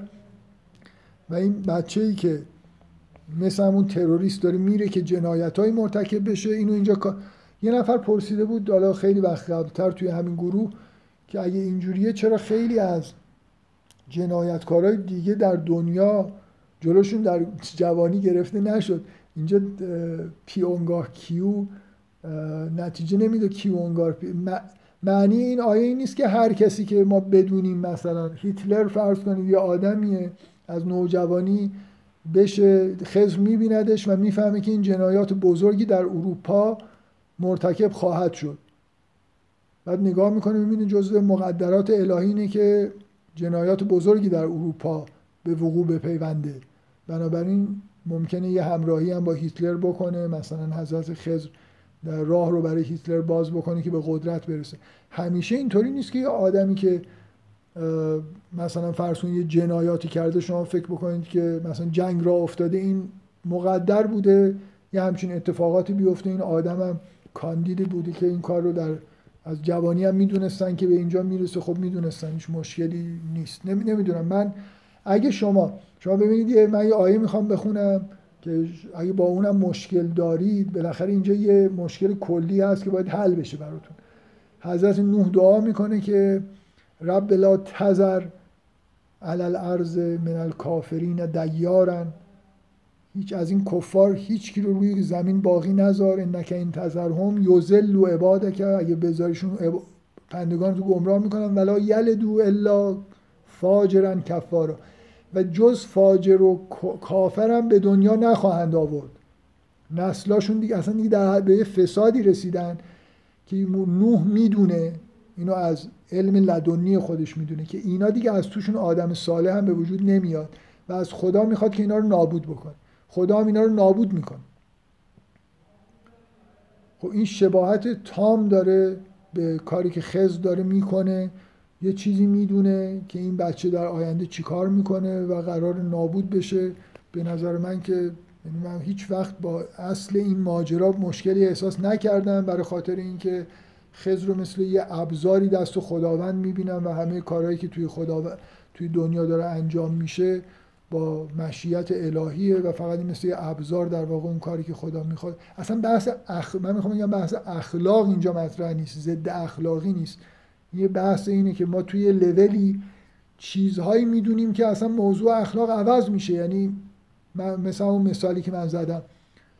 اگه شما یه چیزهای پشت پرده بدونید صورت مسئله ف... اگه پشت پرده رو ندونید کار من رو به این صورت می‌بینید که من یه آدم بیگناهی رو دارم می‌کشم. پشت پرده رو بدونید من دارم هزار نفر رو از زندگیشون رو نجات میدم با یه عمل بسیار بسیار خیر اخلاقی ضروری هستن. واجب که باید من اینو بکشم ولو اینکه خودم هم در مزان اتهام قرار بگیرم و نتونم از خودم دفاع بکنم. این نکته به هر فکر می‌کنم ضد اخلاق و این حرفا نیست. یعنی حتی می‌خوام بگم به یه معنایی ضد شریعت به این معنا که حکم شرعی نقض شده قتل به غیر نفس اتفاق افتاده و این حرفا اینا هم اینجا صدق نمی‌کنه. برای خاطر اینکه شریعت هم حکم به ظاهر فرض در احکام شریعت اینه که ما در حد نرمالی که همه می‌دونن چیز می‌دونیم. قاضی حتی اگه ببینید یه قاضی یه چیزی رو بدونه در دادگاه ولی مدرک برای اثبات اون چیز در دسترس نباشه نمی‌تونه بر اساس چیزی که می‌دونه حکم صادر بکنه. ولو اینکه بدونه که اون اتفاق مثلا این شکلی افتاده. باید توی دادگاه باید بر اساس مدارک. خب این معنیش این نیست که دادگاه وقتی که این شرط رو می‌ذارید حکم به ظاهر و با ادله نمی‌دونم محکمه پسند و اینا مشکلاتی پیش میاد. گاهی اوقات به نتیجه اشتباه می‌رسه. دادگاه چاره ای هم نیست. اینا وضعیت در واقع شریعت و ضوابط اخلاقی به معنای نرمال با علم نرمال با قواعد در واقع درستی یابی نرمال اینا همه چیزای نرمالن. ما داریم با وضعیت های آنورمال در واقع اینجا مواجه میشیم. خب من باز یه بار دیگه اگه سوالی هست بپرسید که انشالله جلسه رو الان تموم کنیم. دو ساعت شده دیگه. سوالی نیست. خواهش می‌کنم بفرمایید. در مورد همین نکته که فرمودید بحث در مورد همون خشنگایی بود که فکر کنم یکی دیگه از دوستانم پرسید جلسه پیش. یعنی من اتفاقا به همین دعایی که از نوح کرد می‌خواستم اشاره کنم. اونجا حالت قاطعیتی توی دعای نوح هست که انگار می‌دونه. یعنی شما مثلا یادم جلسه پیش فهمیدید که انگار یه احتمال قابل صرف نظر کردن اینجا هست برای هدایت اون بچه. نظرم احتمال قابل صرف نظر کردن با صفر شاید یه خورده فرق کنه. یعنی چیزی که ابهام ایجاد می‌کرد همون بود که میگه ما ترسیدیم که این گمراه کنه پدر مادرشو. اگر نه خب اگه علم داشته باشه بحث غیر اخلاقی بودنش نیست. والا ببینید حتی توی مثالی که من زدم شما اگه یه در میلیون شک کم داشته باشید که حالا این می‌خواد منفجر بکنی یا نکنم ممکنه دست به عمل بزنید. اگه یه احتمال بسیار کوچیک بدید می‌دونید احتمال کوچیک یعنی شما می‌دونید که این می‌خواد این کارو بکنه. احتمال کوچیک اینه که شاید تا سر کوچه بره سکته بکنه بمیره مثلا. خودش بمیره. یا یه نفر شاید یه نفر دیگه باشه اون اینو بکشه. اینکه این باید کشته بشه اینکه این باید از سر راه برداشته بشه این مورد تردید شما نیست. مسئله اینه که آیا من در اصل ماجرا مثلا شک دارم. من خیلی جدی نگیرید این لحن خز رو که وقتی داره درباره آینده صحبت می‌کنه. بیشتر اینجوری در نظر بگیرید که خز واقعا علم لدنی داره و اصلا مثل اینکه معموریت داره برای اینکه یه همچین کارهایی رو انجام بده. شما اگه اینو در نظر بگیرید حالا من توضیحاتی که دادم اینه. که خزر اصلا نه فقط اینکه علم داره یه جوری مثل اینکه از اراده خداوند رو می‌تونه اجرا بکنه. یعنی وصل به یه جایی که می‌فهمه که خداوند الان می‌خواد این کار انجام بشه یا نه. آره، به هر حال توضیحاتی که من دادم بر اساس علم بود. اگه فکر می‌کنید که مثلا یک در میلیون شک داشت و مشکل اینه توضیحات من لاقل در جواب این مسئله نبود. در جواب این بود که آیا اینجا امر غیر اخلاقی اتفاق افتاده یا نه با فرض اینکه خضر می‌دونه که یه همچین خیری در واقع در این کار هست و حرف من اینه که اگه علم ما بیشتر از اونی باشه که عموم می‌فهمن اون وقت کارا معنیش اصلا فرق می‌کنه. اخلاقی بودن غیر اخلاقی بودنش فرق می‌کنه و من از اون آیه واقعا اینو نمی‌فهمم که حالا با یه احتمالی مثلا فکر کرده حالا شاید این یه کاری بکنه. اینجوری نیست. چون خیلی جاها شما لحنای اینجوری توی قرآن من می‌تونم این مثالایی شاید پیدا بکنم براتون که حتی از طرف خداوند یه چیزی بیان میشه که ممکنه به نظر برسه که انگار حالا خیلی هم معلوم نیست ولی معنیش این نیست. یعنی پیامبران دیگه هم یه همچین حرفایی زدن. حالا شاید بد نباشه بگردم یه چند تا مثال پیدا بکنم که این لحن صحبت کردن معنیش اینکه یه درجه از جهل وجود داره لزوما نیست. یه چیز دیگه هم اگه اشکال نداره من خواهش می‌کنم. دعایی که از حضرت نوح نقل کردید حالا گفتید لزومی نداره سعی کنیم انطباق یک به یکی پیدا کنیم بین این کاری که خز می‌کنه و آینده موسی ولی دعای یادم یه جای قرآن دعای مشابهی هم حضرت موسی می‌کنه در حق قوم فرعون. که میگه مثلا یه چیز که مهر بزن در قلبها اینا جوری که دیگه هیچ کدومشون ایمان آره آره. تو سوره یونسه و فکر می‌کنم برای من آیه کلیدی سوره یونسه که فکر کنم تو بحثی هم که درباره سوره یونس کردم خیلی روش تاکید کردم. چون آیه بسیار عجیبیه. چون دعا برای عدم هدایت و به نظر میاد که قابل چیز نیست. خیلی قابل حزم نیست که پیامبری که برای هدایت اومده دعا بکنه. نگه که اینا هدایت نمیشن. مثل اینکه داره دعا می‌کنه که هدایت نشن و مجازات بشن. خب نکتهتون چی حالا؟ این مثلا بگم این کاری که خیز می‌کنه و حالا اون گرهی که گفتیم باز می‌کنه ممکنه یه نمودش این باشه که حضرت موسی راحت می‌تونه همچین دعایی رو بکنه. شاید آها. یعنی مثلا یعنی در اثر اون احساس گناه. مثلا یه جوری نسبت به هر نوع آسیب نسبت به آسیب رسوندن به دیگران خیلی چیز داره حالت مماشات داره در حالی که مثلا یه پیامبر باید مثل حضرت نوح اگه لازم باشه مرگ مثلا چه می‌دونم یه قومی رو هم بخواد دلش رو داشته باشه که اینو به راحتی بخواد و احساستون اینه که ممکنه اون گرهی که باز شده اینجا خودش رو داره نشون میده. درسته؟ آره اینجا هم یکی از جایی که شاید نشون بده. حالا میگم لزومی نداره یک به یک باشه. شاید همین جای همون جایی که گفت خودتون رو بکشید ولی آره من من یک به یکی پیدا اگه تو گروه بحث ادامه پیدا بکنه من خودم احساس کنم واقعا یه تناظرهایی تونستید ایجاد بکنید استقبال می‌کنم. ولی واقعیتش اینو خودم دو سه بار فکر کردم و خیلی چیز قابل قبولی پیدا نکردم. به اضافه اینکه مقدارم مثلا میگم حسم اینه که اینا رو به صورت موانع کلی رشد از سر راه برداشتن و لزومی نمی‌بینم که به آینده خیلی ارتباطش بدم. ولی اگه یه نفر ارتباط خیلی جالبی پیدا بکنه اون وقت میشه تجدید نظر کرد. من فعلا نظرم اینه که خیلی حس خوبی ندارم که بگم که اینا رو برداشتن برای خاطر اینکه موسی از اون موقع معلوم بود که پیامبر چیکار باید بکنه و مثلا وقتی پیش فرعون میره چه مشکلاتی پیش میاد و این حرفا. آموزش ها آموزش های مثلا میگم اگه اگه یه نفر فکر کنه که این آموزش ها چند روز قبل از حرکت حضرت موسی یه سال در سال آخر اتفاق افتاده در زمانی که پیش شعیب بوده موقع بر قبل از برگشتنش به سمت حالا اینکه نهایتا مسیرش به مصر منتهی میشه. اگه اینجوری باشه شاید یه نفر بتونه آره اینا مقدمات بعثتشه نه مقدمات رشدش. مثل معجزاتی که دریافت می‌کنه که متناسب با وضعیت مصر. مثل ید بیزا و نمی‌دونم مسئله عصا و این حرفا که بعدا می‌بینید که چجوری اینا در واقع خودشون رو نشون میدن دیگه. اون ماجرای ریسمان ها و مار و این حرفا متناسبه. می‌فهمیم که این مار رو بیخود مار شدن عصا رو بیخود به موسی ندادن اگه اواخر باشه یه نفر می‌تونه بگه مقدمات به باید, باید نشون بده که این اشکالایی که رفت شد کجا خودش رو در دوران بعثت دوران پیامبری نشون داد. اگر نه طوری که من همینجور حس شخصی من اینه که اوایل حضور پیش شعب می‌تونه باشه اوایل سیر و سلوکشه.